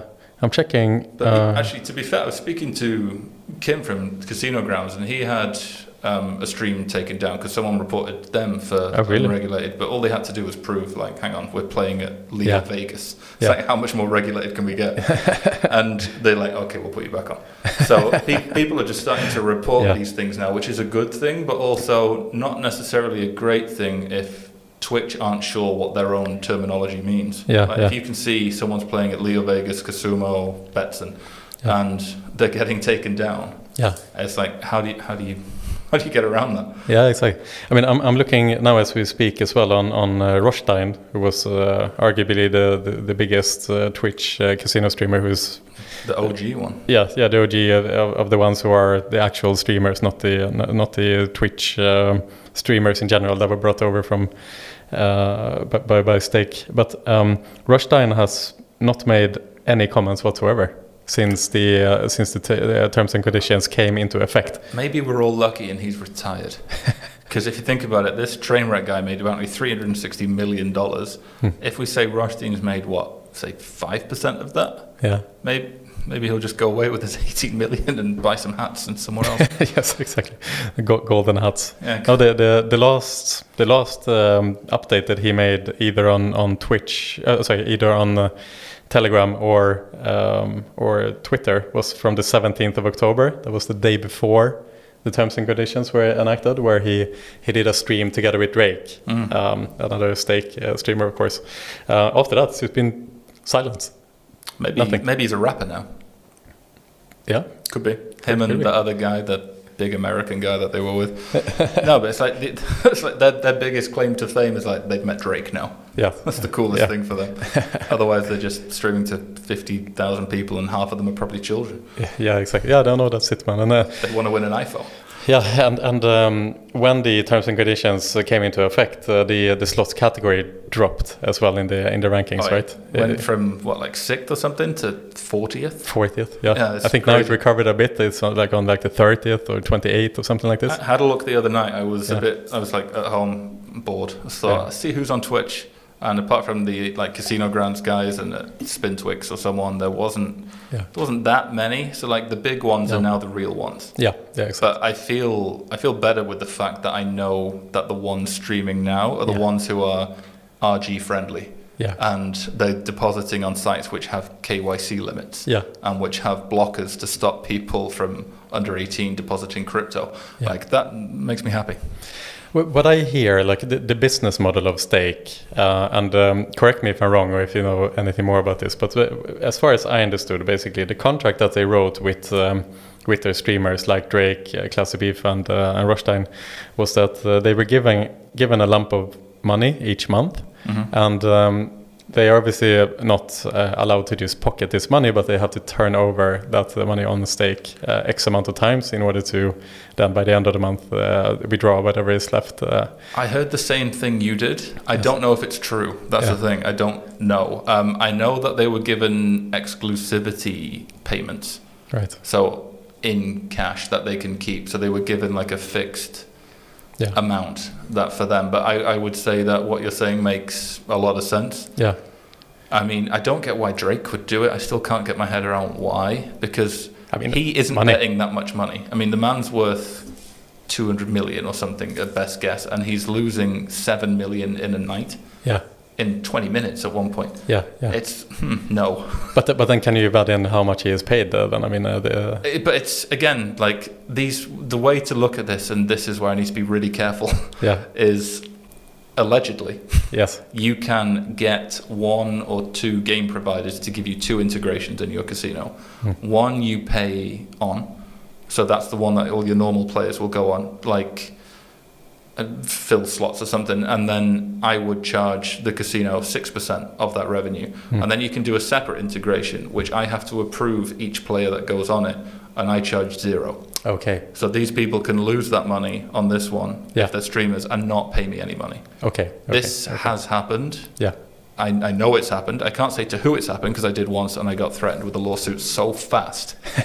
I had to delete a LinkedIn post. It's the one time I've done it. Oh, really? Seriously. Um, but that happens in at least three or four game providers, which are of yeah. medium to big size. Right, right, right. Touchy subject. Uh, for them. Yeah, yeah. for me, yeah. I'd love to see it. Yeah, yeah. But exactly. yeah, I'd be blacklisted from the island yeah. in a bag somewhere. Yeah, yeah. But no, it, it, happens. Everybody knows it happens. It's just you don't, yeah. you can't really talk about it. But yeah. that that's how they get around the cost of giving Drake two million to spend. Yeah, is it doesn't cost them anything. No, no. He can't withdraw it, and he's only allowed to play three or four game providers. Yeah, that's exactly. why you don't see them on Evo. Yeah, yeah, exactly because they, they, yeah, exactly. So there, there is uh, essentially the game providers would, uh, would, would turn out so that there is no uh, yeah none of the um, none of the GGR that is generated yeah. goes to the provider essentially. So you can just play and play and play and play look, without anything is leaking. Them, yeah, you'll never see them on a Novomatic game. You'll never see them on one of the big big no. people because they're not allowed to play them. Right. Right. So yeah. Right. Right. So I mean, Evo should have some, some kudos oh, I respect there. I, I, fully. I mean, that my only issue with Evo is the one-stop shop that they're pushing now is a bitch to integrate. Really, it takes so long. Uh, but they're they're obviously making everyone do this. But the one problem they have, I don't know why I forgot this earlier, is yeah. one stop shop is it's quite big. They've got a lot of providers inside of it. I get Yeah. that they're trying to push you need this Mm. to be a good casino. It makes sense. But a lot of people use aggregators. So Right. you need those aggregators to do the one-stop shop in order for you to benefit from this. And the problem is, is that it doesn't really benefit the aggregator to redo it all again. Hmm. So it's it's going to take them a bit longer than I think they expected, Right, right. which could explain a bit of the RNG stuff. Right. C- can you explain the uh, the one-stop shop uh, and uh, what it is? Obviously, evolution is. I Uh, handed this all off to someone else. So I've got a big borderline overview of this. yeah. So you instead of getting Red Tiger, Big Time Gaming, Nolimit City, Evo Live, and everything Ezugi through individual integrations, which takes anything Yeah. between two two weeks to six months. Yep. Evolution has packaged it all together, made a one-stop shop. You integrate that, and you get everything. And then you get all providers in one. Yeah. They're going to change it a bit to allow more promotions, to allow more Mm. different accesses to different stuff, different overlays, cooler Yeah. features. Right. Makes sense to do it. Yeah. It's just to change it all takes some time. Yeah. Especially Yeah. if you had all the old ones integrated that you now have to change. Okay. It just creates a lot of pressure on your technical team to do it sometimes. Yeah. And it's it's a longer process than they thought. So I think after they've probably completed the one-stop shop sweep of the island and then of the world, I think their RNG numbers should increase increase a little bit Right. because then everyone will have access to the to the cool new stuff they're doing, I guess. Yeah. Yeah. And they can do exclusives on it as well. So they won't put it live on their old integration, but they will on the new one. So they can Right. kind of force you to take it. And and so the the upside as well, if, if they make further acquisitions down the line, It's, it's all there. it's uh, the, it's integrated immediately into a- the full uh, one-stop shop. one- Yeah, one day to change it on our side, maybe. Right. that. Bam. Like that. So So basically. yeah, when they buy Light and Wonder or whoever they're going to buy, yeah. SG, oh, that is Light and Wonder. uh, so, so that's the upside essentially. It's that uh, is that previously when they made an acquisition, uh, sure they had great distribution of their current uh, brands, but uh, in order to integrate uh, the uh, acquis- acquired game studio, Mm. they would have to set those uh, deals up one by one. So to say. Exactly. So Right. this this is it's a good idea. It's a great idea. Yeah, yeah. Building this little plug-in box. It's like a like an IPTV box. Mm. Just as soon as they update it, you get it straight Yeah, away. That kind of thing is it's a good idea. yeah, bingo. Now, what they're doing is really cool. It's Yeah. just slow. Yeah, yeah, yeah, yeah. Bingo, bango, bongo. Uh, so, uh, lingering, uh, the final part as well on Twitch is uh, we talked about uh, D Live here, which has been the become kind of the um, the alternative to the uh, say nefarious streamers that are not allowed on uh, on on Twitch any any longer. Uh, and uh, if you go if you go on uh, D Live's Wikipedia page. Um, I've never done this, so I'm, have you I'm done interested. this? Okay, so I'm gonna I'm gonna do this now. You'll see a pretty pretty interesting uh, kind of introduction of what DLive is and the purpose of DLive. so essentially, um, DLive is an American video live streaming service which was founded in 2017. It was purchased by BitTorrent in 2019. So here comes the interesting part. Due to the site's lax enforcement of prohibited content guidelines, DLive has become a popular alternative to YouTube and Twitch amongst white nationalists, conspiracy theorist, and neo Nazis, amongst other extremists. I mean, that that's where I'd put my casino stream. You've got a choice of me, the KKK, and Donald Trump talking at any one time. Absolutely done. yeah, exactly. Let's do some insurrection, but first, let's do a bonus buy on Money Train 3. yeah, exactly. Um, but uh, yeah, nonetheless, I mean, I must say that I'm quite surprised uh, that uh, that there isn't really an alternative to straight Twitch uh, yet. I, I would assume that. Um, There was Mixer, but that ran out of money, so that Yeah? closed down. Yeah. MIXR, I think it used to be called. I, I knew a few streamers that streamed on Mixer. okay, But okay. it, the interface was good. It was just it, they didn't make any money, so they yeah, lost yeah, it.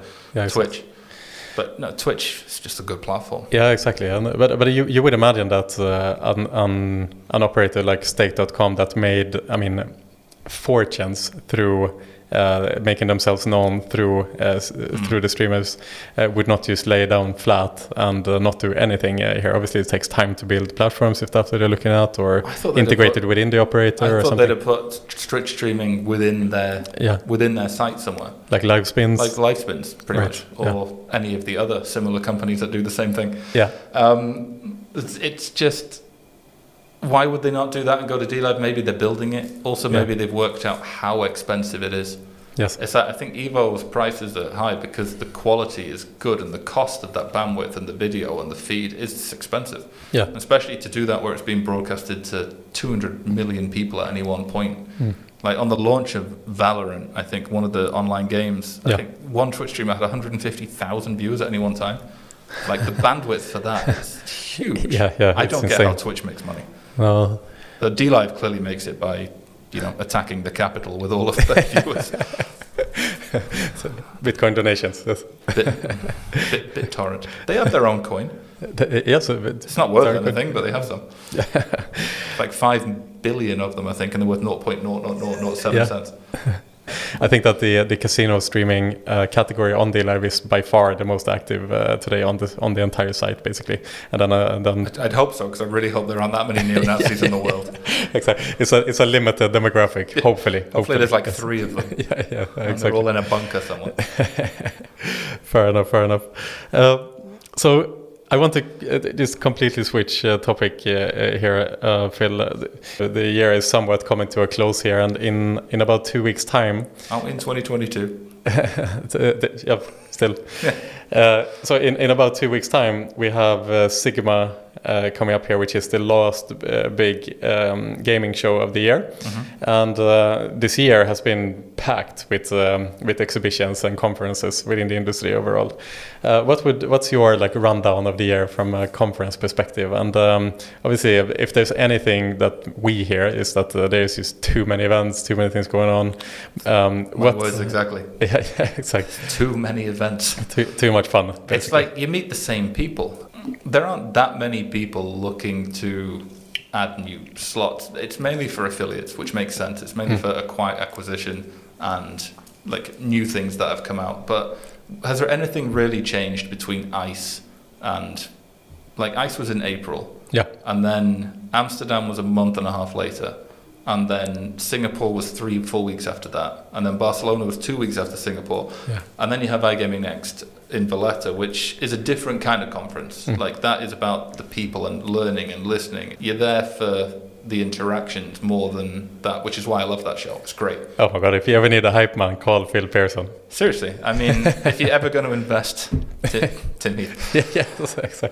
Tim, if you're listening. Tim invested for a reason. Yes. Um, but no, that kind of like speaking on a stage with more than six people is crazy it's weird. I like it, and at the same time, I didn't think I would like it, but. Yeah.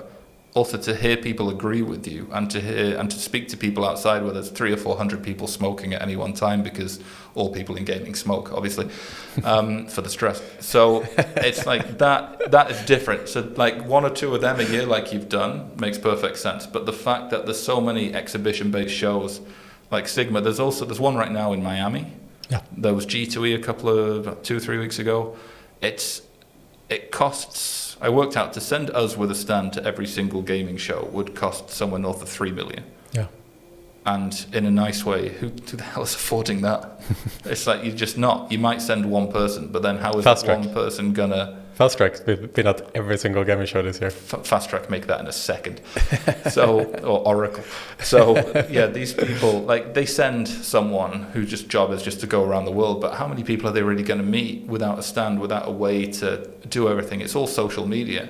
And all you're using social media for now is setting up meetings. Hmm. Why not just have the fucking meetings on social media? Yeah. It's just so much easier. And then just stick to four big events with a couple of the conference style events, do one every two months yep. every three months. It's perfect. It's to everyone's jumping on the bandwagon of people want to go back and meet each yes, other. Yes, yes, yes. Like I enjoyed SBC Barcelona. It was a really good show. Yes. But at the same time, I went to G2E Singapore and there was 14 stands. There wasn't anything there. I was literally at the show for 30 minutes before I thought, holy crap, I've literally spoke to everybody in here. Oh, wow. Then went and had lunch and then went back again. It was the exact same. Mm-hmm. It was the biggest waste of time ever. Sorry, G2E, but it was terrible. stick, stick to Vegas.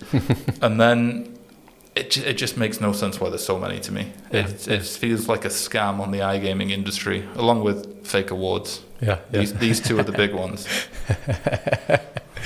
and then the fake awards are at the fake gaming shows. At the like, fake gaming shows, exactly. It goes hand in hand somehow. There's a gaming show. There's a gaming show now for the Balkans, which okay, cool if you're in the Balkans, but then you have I, IGB is like a big one. So if you get the Balkans, you'll probably go to IGB. Yeah. So it's it's just so tailored and so niche now that there's yeah. just it's gonna get people are gonna stop going to them. Is there so, so we talk a lot about this internally too that uh, you know this was kind of like a grace year where like everyone went, went to everything because you know everyone is just excited that the events are back kind of thing. I'm not even going to Sigma. You're not going, and you live in Malta. Yeah, that's too much too much taxis. Take me four hours to get to Ta' Qali. no, I'm, we're having a fake Sigma, so people are going to come to the office. So uh-huh. anyone that really wants to meet us, yeah. come. We'll have a lunch. Yeah. Give you some champagne in the office. 20, 20 grand saved. Uh, uh, but what do you think uh, are some of the shows next year that might not survive, or or maybe not next year specifically, but uh, are there some shows that sh should specifically some named shows that uh, just doesn't I'd, make I'd sense? I'd be shocked if G2E Singapore was still there next year mm -hmm. after what was there this year. Mm. I mean, you couldn't. I, we stayed in the hotel, the Marina Bay Sands, the most amazing hotel by the way. That one with the boat on top of it with the three pillars. It's beautiful. Yeah, and it's on the racetrack. It's like amazing. Yeah. And then you're going into the conference room and there's no signs. So you're walking around, you're trying to find it, and it's literally the size of your office. Yeah. The whole thing. It's it was tiny. It was half of a half of a room. Yeah. And then compare that to ice when we're taking both sides nine deep. Yeah. I don't get how they'll keep that going. I think there'll be a kind of hedge back to the big four, and I think SBC Barcelona is now coming in as one of the big four. Yeah. And Definitely. that IGB, ICE, and G2E Vegas, I think, will just go back to being the four, and then you yeah. might send some smaller delegations to the little ones, maybe. Mm-hmm. It depends if they work. Do, do, do, you think they? Do you think there, there's like SBC Barcelona and Sigma Malta are two very similar shows and similar sizes, similar aspirations? Is there is there like a, a kind of battle between those two? Do you think? I think there's, a, both there's a battle in a way, but I think I mean I mean this in a nice way to Sigma, but I think Barcelona is a nicer place to go to. Hmm. I think because so many people from Malta, like we were on one of the direct flights to Barcelona, it's all iGaming. Yes. Yes. And there's five or six of them. I'm speaking to people who are like, oh yeah, we've got to have two different layovers. They're going through Rome and London to get to Barcelona. Yeah, yeah. It's like just swim. then you've got like igamingboat.com if we built a boat like a cruise ship and just sent that from Malta to the gaming show. Yes, yes.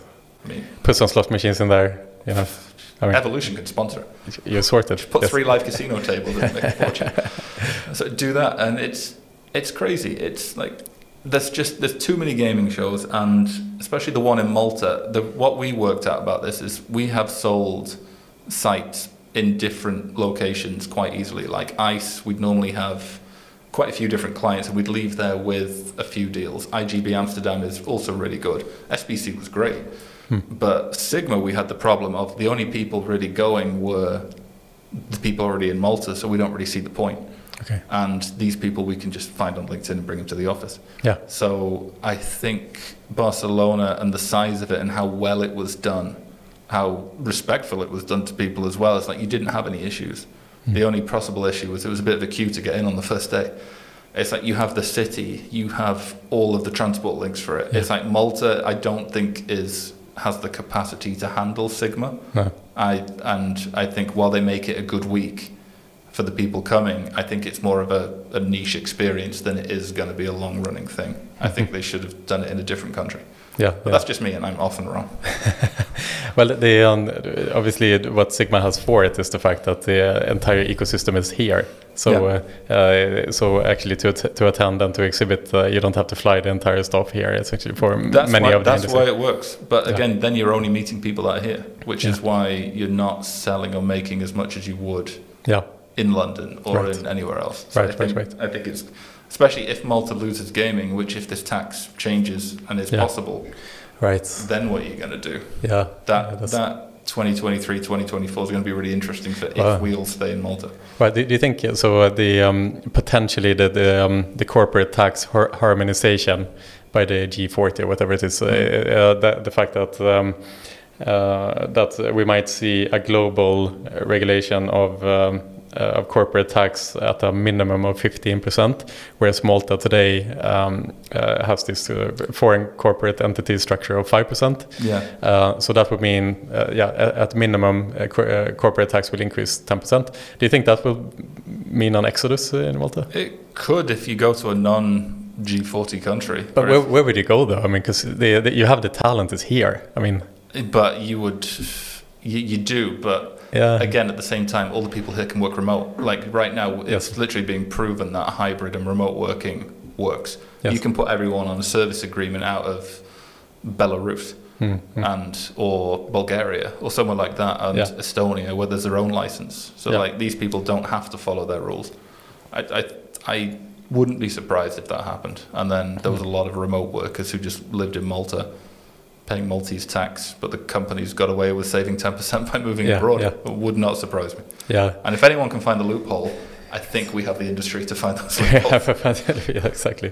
But I I also think um, you know I've, I've heard uh, a lot of talk about this uh, the corporate uh, tax uh, structure and and um, I don't know. I think Malta will always uh, figure out a way to uh, incentivize the organization. So say that uh, you pay ten percent more tax, like the, the Maltese government will incentivize these companies in some other way. In Oh, yeah, they'd, they'd to find a way to so. leave 20 grand on the street every day for you or something. they would find a way to do that. Um, I think if it came to Malta worrying about losing it, I wouldn't. I mean, No. they, they could find a tax deduction income tax deduction, or Mm. uh, so, some different ways of doing it. Yeah. For, yeah. Yeah, I, th- I think Malta is fine. Honestly, like uh, after 20 something years of building uh, infrastructure in the in the gambling sector, the only government in the world who is uh, gambling friendly, so to say, um, and supports the industry. I think we're we're we, we have a pretty good standing here, even with the uh, even with even with a little bit higher taxes. I heard Panama's not too bad. Maybe. Mentioned well. There- There's there's a lot of transparency within Panama now, at least. Uh, yeah, everything's written down. Um, this is a funny podcast. Go at least for us. At least for us. Um, but uh, yes, uh, take, again taking a step back here onto the gaming shows. Uh, so so did, did you hear? Uh, did you go to WGS anytime? No, Have you ever been the there? one that used to be in Barcelona. yes, No. it's been there for like 16 years. Uh, WGS. Oh, then yeah, no. No, okay, okay, then definitely. Okay, so th- they announced uh, uh, it's owned by Terrapinn, which is um, one of the biggest uh, conference organizers in the world. Mhm. So Clarion and Terrapinn, they are like head to head essentially. And uh, Terrapinn, they aren't doing that much gambling as uh, as Clarion Gaming is doing, of course. Uh, but um, WGS was the was the gambling conference that they had established. But they actually announced uh, yesterday that it's uh, closing down uh, the uh, uh, WGS. So that is one of the first victims in this kind of saturated markets. I did not know that. Uh, which is sad, you know. It's WGS. It was a really nice conference. The- the Barcelona at the W, always a nice crowd, uh, always like really senior people there. But man, they did it. It's just a difficult, difficult market right now. It is, especially for senior people. Like it's it's hard to get. Like if you're walking around, you will see a lot of AMs, a lot of sales managers, BDMs, hmm. but you Yeah. won't see that many big senior positions. Hmm. So I, I find it I find it cool if there is like at Next there was a lot. Like I Yeah. ran into the CEO of like six different companies, Yeah, yeah. and they they talk, spoke like they knew me, and I was like, oh, this is cool. I should really be your hype person for this. yes, Ne- yes. Next year on LinkedIn. Yes, yes, yes. I want 50 euro. um, yeah, so I think this is that kind of a gaming show will always have a space. But I think, is there room for more than three or four big Yeah. shows where it's just for even the people who want to come and see the games? It's like, I Yeah. don't think there's. I don't No. think we can keep up with how many we have. It's Oh, too no. expensive. It's way too expensive. Yeah, exactly. And I mean, then next year you have like a lot of new shows being added. So, Yeah. uh, so uh, Sigma is launching four new shows I, next I, year. I think Yeah. that might be a one-off Yeah. for launching four. A couple of them may stick, but yeah. But there's like there's uh, quite, quite some interesting ones. I mean, they are launching Africa, which is kind of that, um, one, that one could be good. which, which is kind of lacking Mhm. uh, a, a show at the moment. There- There's been some attempts previously. I know uh, Rory, our uh, head of commercial, he um, um, he did an event in Kenya, I believe. They did Ice Africa once. Yeah, that was uh, Rory, who is now for us, who used to organize that event as well. They did that, dabbled in it. It didn't really work out, kind of thing. No, we said no. We were asked to exhibit at Ice Africa when it was in, I think, Johannesburg. I Maybe. think the, the first one was in Johannesburg, like 2019, 2020, Yeah, 2019. And the price of the stand, it started off quite high, and then you could see it was coming down. Mm. So you were like, okay, Yeah, okay, struggling yeah, yeah, to we, sell. see, we see what's happening here. It's like now, like Clarion for Ice is trying to sell me at triple the price it was last year. And I'm Yeah. like, okay, come on. Really, Oh, yeah. it's increasing a lot. Uh, They're all increasing. Yeah. SBC is increasing, ICE is increasing. I Yeah. mean, there are ways where you can pay the same, but Yeah. they they are busily selling out these Yeah, spaces. Yeah, I, I heard from someone yesterday who said that uh, Sigma had also like tripled the prices from the year before. Sigma's expensive this year. Yeah, yeah. Yeah. Not, not the reason why we're not going, just because there's just no need. Yeah, yeah, exactly. But I but, mean, but Sigma, it's sending- fine. They are selling out the show anyway. so- Exactly. We're sending a few people. They'll Mm. have, yeah, they'll go and investigate. But especially when they launched the thing about no loitering at stands, yeah, I saw that too. I say, what's the point of I saw, going? I saw, I saw, yes, I saw this as well. I've waited at. Well, I was waiting at the Play'n GO stand for like 20 minutes once. I'd be thrown out for that. So I'm, I'm waiting, waiting for the head of AM. Come on. yeah, it was, a, it was a bit aggressive statement perhaps. So, Yeah, they're okay with like naked people fighting. They're okay with putting a thousand people with COVID in a very tight space. They're okay with breaking the health and safety rules of every place they've been to, but you're not allowed to loiter at a stand. yeah, I mean, I'm, I know that sounds really mean, but it's, it's true. They want to Yeah. get away with all this stuff that happened last year and not have any side effects from it, Hmm. but then bring out these requirements for if you're going to attend, you have to have meetings everywhere you're going. yeah, It's all what? Just stand outside? Have you, have you been to Sigma? Outside is full. yeah, It's just full outside. There's nowhere to go. There's like nine toilets for a million people. Take the meeting at the toilet. I've done Yeah. that before. I was like, where should we meet? I said, outside the toilet. Outside the toilet. Yeah. Wasn't, didn't go down the best way. They went, are you being serious? I was like, yeah. It's the only place I know where it is. yeah, exactly. Uh, well, we'll we'll see how it goes there. I mean, uh, the, the the the show has been well well attended. You know, they It's very well obviously, Um, my question mark is with Sigma is always the same, which is because there are so many people outside at Sigma, and kind of much of the uh, much of the conference is based on the fact that it's a kind of like a hybrid inside outside version. Yeah. Um, what happens if it rains? You know, because the the uh, the, the um, I've been waiting for this. yeah, because I mean the um, the uh, attendance numbers say on especially day one inside it's packed, Mm. right? So you have kind of 75% of the delegates are uh, are inside, 70% are inside, and then something like 30% are are outside of the tent. And uh, if it would rain, I don't know if you'll fit the people inside. I, I don't think even health and safety wise you'd be allowed. I, Mhm. I mean, not that they care that much about that, but I mean, it's it's risky. I've been waiting for it to rain at Sigma for a long time. Every single time I go to Sigma in the past, it's been 25 degrees, Yeah, and I'm regretting the clothing that I'm wearing, and I'm wishing I was just an affiliate in a t-shirt and shorts, wandering around, going like, "That's cool." But uh, it's a good reason for being in the office. Yeah. We have coverage, but no, Yeah. I think. The weather forecast looks all right for it, but I would love to see it rain for an hour just to see what happens. to see what happens. Like, will the infrastructure hold up? yeah, Like, yeah. can the taxis still get into Ta' Qali to pick yeah, everybody up? yeah, exactly. Because if you leave there too late, you, you don't get home till 10 o'clock.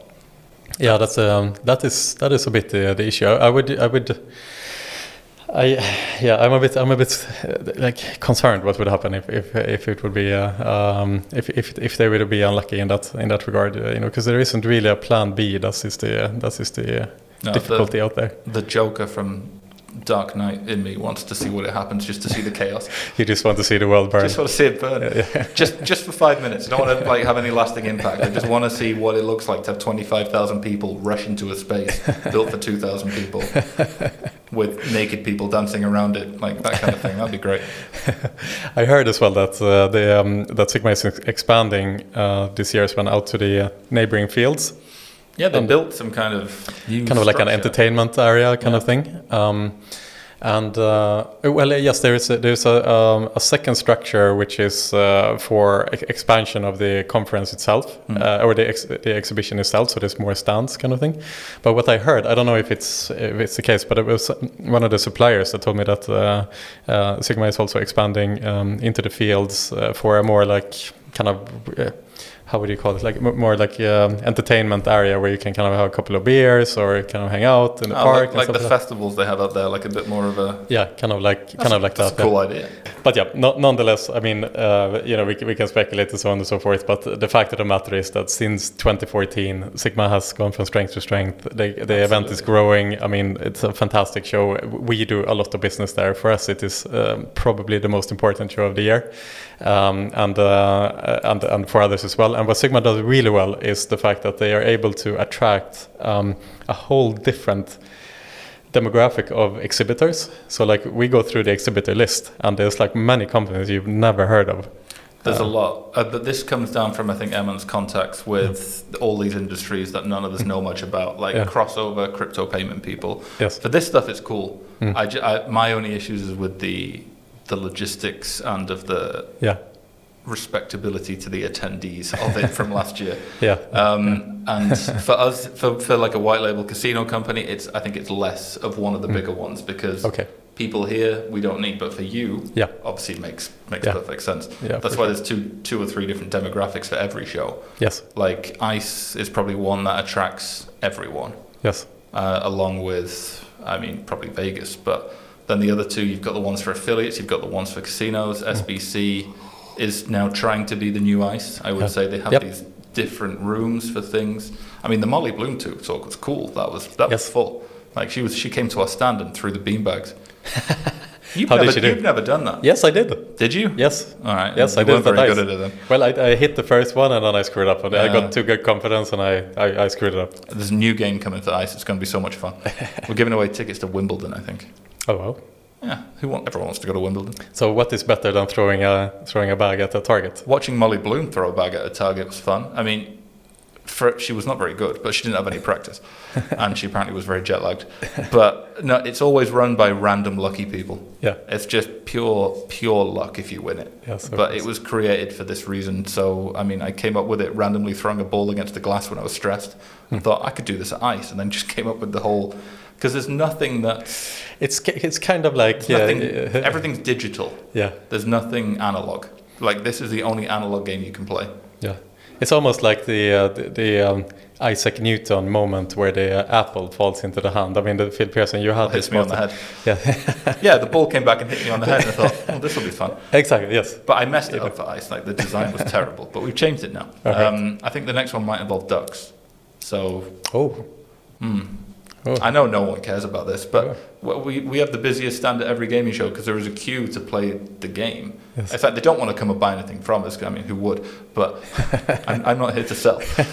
We're busy. Um, they come to play the game, and like we get a lot of contacts. We meet a lot of people. We get a lot of yes. good deals. We've been able to get a lot from game providers from this. So right. having something fun at a stand makes a lot of sense. You see a lot of people go very old school and have nothing. Yeah, yeah, yeah. Or yeah, exactly. a bar, but you can get drinks from anywhere. It's like do something different. Yeah. Have someone breathing fire. Like, that would be cool. Speaking about health and safety. Yeah, like what was it? Gana, Ganapati took Usain Bolt and paid him a yes. stupid amount yeah, of money. That Ganapati. was next door to our stand. Yeah, yeah. We were right next door. And, and then obviously Ganapati turned out to be like an absolute scam. an absolute scam. yeah. yeah. but they got Bolt but they to come and, Bolt. And, and, DJ. Yes. Yeah, and he DJ'd for five minutes. I mean, we, we went to meet him. My boss met him, and then he just ran off before I could meet him. I think he must have. He, he ran fast. He, he was. I mean, I mean, I could have taken him. he didn't have his shoes on. Um, so yeah, so he was there. It was cool. It was like seeing these different kinds of things was is interesting. It's just everyone goes quite basic. I think yeah, because you just you can't afford to do so many different things. Like it cost me eight thousand euros to build the target wall, hmm. and that's just a piece of plastic with some metal on it. So that's imagine what people are spending to ship all of this stuff around. This is the reason why I think online stuff is going to be a bit more prevalent, and we'll see less exhibitors to gaming shows. Look at it, it went full circle for you. Yes. uh, so, so last uh, uh, last topic of today, I want to just uh, go through before we call it quits of today. But um, Phil, you are a man of charity here. Uh, obviously, you launched the um, initiative here to save the animals through donations to MSPCA. you mentioned that you are a poker player being a speaking about donations. Mm. Okay. Uh, anyway, yeah, I don't know if anyone got that joke, but anyway. Um, uh, so, so uh, but nonetheless, we'll focus on the MSPA thing uh, as well. So, you you you did your charity initiative, raised a couple of thousands of euro uh, to this local charity that is looking to uh, to um, that is um, a shelter for abandoned animals and mm -hmm. and, and, and dogs and cats and stuff like that. Um, and I want to, to just raise a question like the iGaming industry has been accused by many of many charities who don't allow um, gambling companies to donate to them. Uh, they have been accused of whitewashing. So um, obviously, the gambling industry is a stigmatized industry, and uh, many charity companies think that. Uh, that the gambling industry is just trying to donate just for whitewashing purposes, uh, so to say. Um, is it the gambling industry's place to conduct any form of uh, charity initiatives? I, I, think we should. Mm. I mean, the the reason why I do it is because, I mean, without trying to sound egotistical, but I have a good reach on LinkedIn. It's like people generally know, oh yeah, you're that guy who says that stupid shit. Yes. Like, yeah, that's me. Yeah. So I can use this to help people that's important. So I do that without attaching it to our company generally. Um, the reason why it's a bit stigmatized is because if you see someone do anything good, all the iGaming industry wants to do is tell everybody about it. It's like no one has ever done anything good without telling anyone about it afterwards. Hmm. It's like if we start to just like if I don't know a random company donates half a million euros to charity, doesn't mention it, and it's just a charitable donation, they would accept that every time. But it's because they don't want to be associated hmm. with the name and with the company that's doing it. I think we're lucky to get in between because we're not like a big operator, we're not a big game provider, we're not pushing anything. We just we build the technology. So I think we can get away with a little bit, but at the same time, we do. I have had a couple of questions when I've tried to raise money before. Like last year, I raised four thousand euros to get a kid who was dying of cancer mm. over to the Playmobil factory okay. when he was able to to fly, which has only I think just happened now, or about to happen, and that mm. took a year to get him over. But we raised the money for that um, on, only on LinkedIn. Hmm. And they accepted it because it's a person. But I've tried to raise money earlier this year for a company and they said no. Yep. So it is stigmatized and we should find a way around that. But how? Yeah. Because if, if it's only good if you can use it for marketing, is the view of a lot of people. Yeah, yeah. Yeah, exactly. I mean, but you used to do it though. You did it for the I can't pronounce it in Maltese, but the old president lady. Yeah, yeah, yeah. I, that uh, was at the first next, first idol I was at. But you didn't yeah. really make a big deal out of it. No, I mean uh, we we made the, the refugee question our question when uh, when the uh, like at the peak of the uh, um, of the um, refugee stream from northern Africa uh, took place in like the mid 2010s. Um, the president of Malta at that time, um, Marie Louise Coleiro Preca. Yes, I that's a that's a handful. Plus two Maltese points for you. yes, thank you. She made that question uh, her main question uh, as the president, and uh, you know she should have all the credits in the world because uh, in Malta the refugee question is very it's polarized, let's say, mm. um, and most of most of the island is very against uh, kind of the, the, the, any form of uh, kind of yeah taking care of the refugees, taking in the refugees, and so on and so forth. They, um, this is an island culture, and they and they are very protective over their culture here, but. Um, Maria Louise uh, Preca, she should have all the kudos in the world because it, politically it was the completely wrong thing to do. But uh, she believed it in her heart that uh, every person and, and, every human being, uh, every life is one life, and and uh, and uh, she um, made it a point to to to to um, entice people to donate to this because mm-hmm. And so uh, we hosted a couple of events together with her uh, where we involved the gaming industry uh, to get donations from the industry into some of the initiatives here. There was a, a an organization, an NGO called KOPIN. KOPIN. They made it uh, their mission to integrate refugees into society here. So they uh, they they taught uh, the refugees English. Uh, they took them on kind of cultural tours and uh, uh, and um, made sure that the refugees could have a path to into the workforce essentially. Um, and so super super cool initiative. And we, we we did a couple of events with them and the president. And yeah, I, ho I hope we can start doing it again. It's been a bit crazy times lately and. I guess these are bad excuses, but uh, but I hope that we can do it soon again. And yeah. No, it was really cool when you did it. It's like you see you see people do small things, yeah. but you don't really see people do that much. But I try and do mine aiming it at people, yes. like Tim Heath, like legend. he he donated money personally. Didn't mention it. He Hasn't no. mentioned it to anyone. He didn't yes. mention YOLO or hashtag no. it or anything. Absolutely. Um, the Casino Grounds guy gave money. Gave money. They didn't yeah. mention Casino Grounds. It's like the people. I, this this might be a bit confrontational, but generally in iGaming, everyone is overpaid. I mean, if, if you're in, the, I came from the UK. I was like good at sales, yeah. and I was I was selling telecoms, broadband, um, utilities, and the basic wage was like 25k. Yes. and the commission was good, obviously, but you get it if you sell it. You come over here, and the basic wage for an account manager at some places is 50k. and that's for junior. And you're, you're, coming in and you're like, oh Jesus Christ. yeah, Jesus. It's like, okay, you see some, like, I know a senior salesperson in Malta who cleared nearly 300k last year. Oh my God. And he's not a head off position. He's wow. really good at sales. Jesus Clearing Christ, 300k. Put that in the UK, you'd make 50 or 60. So I aim yeah. mine at trying to focus on the people who make a lot of money mm. and might be not really greedy. Yeah. So who might give a little bit away. so that's that's where it works. You donate, obviously, because you're a legend. Tim Heath, anyone in this office, all pretty nice.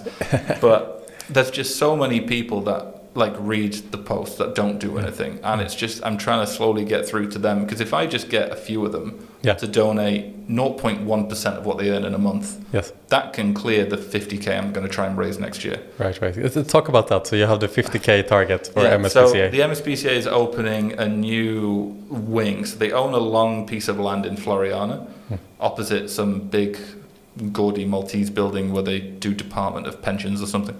Yes. And they have they're basically getting a little bit of a car parking space for people, and they're opening up a bigger wing for dogs because they only have twelve spaces for dogs because they're not like the kennels you see on TV in these documentaries. They're really quite spacious. Yeah. Like I could fit in one walk around and throw a ball for a dog inside of the kennel. It's that big. Yeah. But they have space to run around in.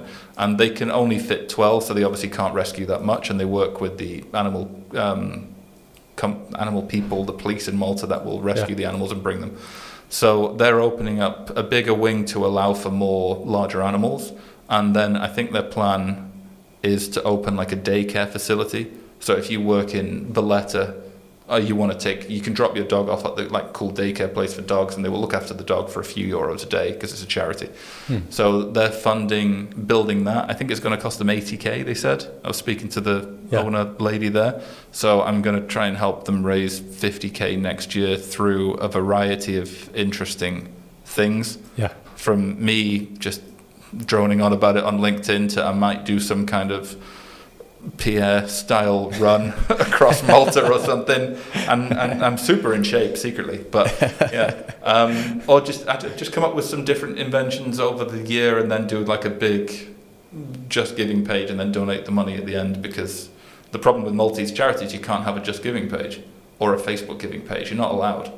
Okay. I think the FIAU listing had something to do with it, maybe, but mm. you can't sign up for direct donation, okay. so I have to collect it and then right. give the money. Distribute over. it, yeah. Okay. So yeah, luckily, I mean, they give receipts and everything, so we're good. But mm. it's it's just a messy way of doing it. But yeah. I'm I'm going to try and raise them 50k in a year if I can. Yeah. And then I would I would like a, an iGaming Idol award for being a legend. exactly. Okay, please don't. We, we'll, we'll, we'll do the charity award of the year. The Phil Pearson Charity Award. Yes, yes, yes. Uh, just give it to me in the alley behind it. there you go. Uh, yeah, we have a couple of extra trophies here, but I've seen them. you know, you never know when we have a nice meeting, and here's a trophy. Taking my participation one, one yes. Uh, so keep an eye uh, open, essentially, on the LinkedIn updates uh, for the next. I'm going to try and make it fun. Yeah. Like we might, I might like run a charity pub quiz. Mm. I'm going to try and speak to a couple of places to let us use their yeah. location. I've been trying to do a weird awards for a long time, but it keeps. I've even bought a domain. It just takes too much time to do it. um, so yeah, we're going to come up with a couple of things next yeah, year yeah. and try and hopefully get close to 50k. But if anyone's listening who has yeah. too much money and wants to try and channel it inner Tim Heath and yes. donate some of it and Pierre, then please do. but next year, so save it. Yeah, yeah, yeah, yeah. Well, there's a, lot of people with money in this industry. Uh, yeah, exactly. I mean, 380 million in the bank. Are you going to miss 50k, Ivo? Are you? I really, please. Yeah. uh, Be like the little cat in the memes, just like exactly. Just going to turn up at Evo's office with a message saying Todd. please, please. Final question for you, uh, Phil. If you would summarize the iGaming industry in three words, what would those three words be? The whole industry. Yes. Sir. Oh, that's not my three words, but the whole. In- yeah, yeah the, whole, the whole industry. Great, thank you. Thanks. Good night. Um, innovative sneaky. We have to get around the rules somehow. Yeah. And capitalism. I like it. I like it. That's a good summary. I mean, we're innovative, but in a way that's kind of selfish, but at the same time, some people yeah. aren't. So yeah, yeah, there's yeah. different aspects to that. I like it. Read like into it. it what you will. Perfect way to round off the uh, the podcast today. Uh, Phil, it's been an honor to have you here as my very first guest in this uh, studio. Thank you very and much. And looking forward to have you back here again. And thank you so much for your time today. Thank you so much. All right. Whoop whoop.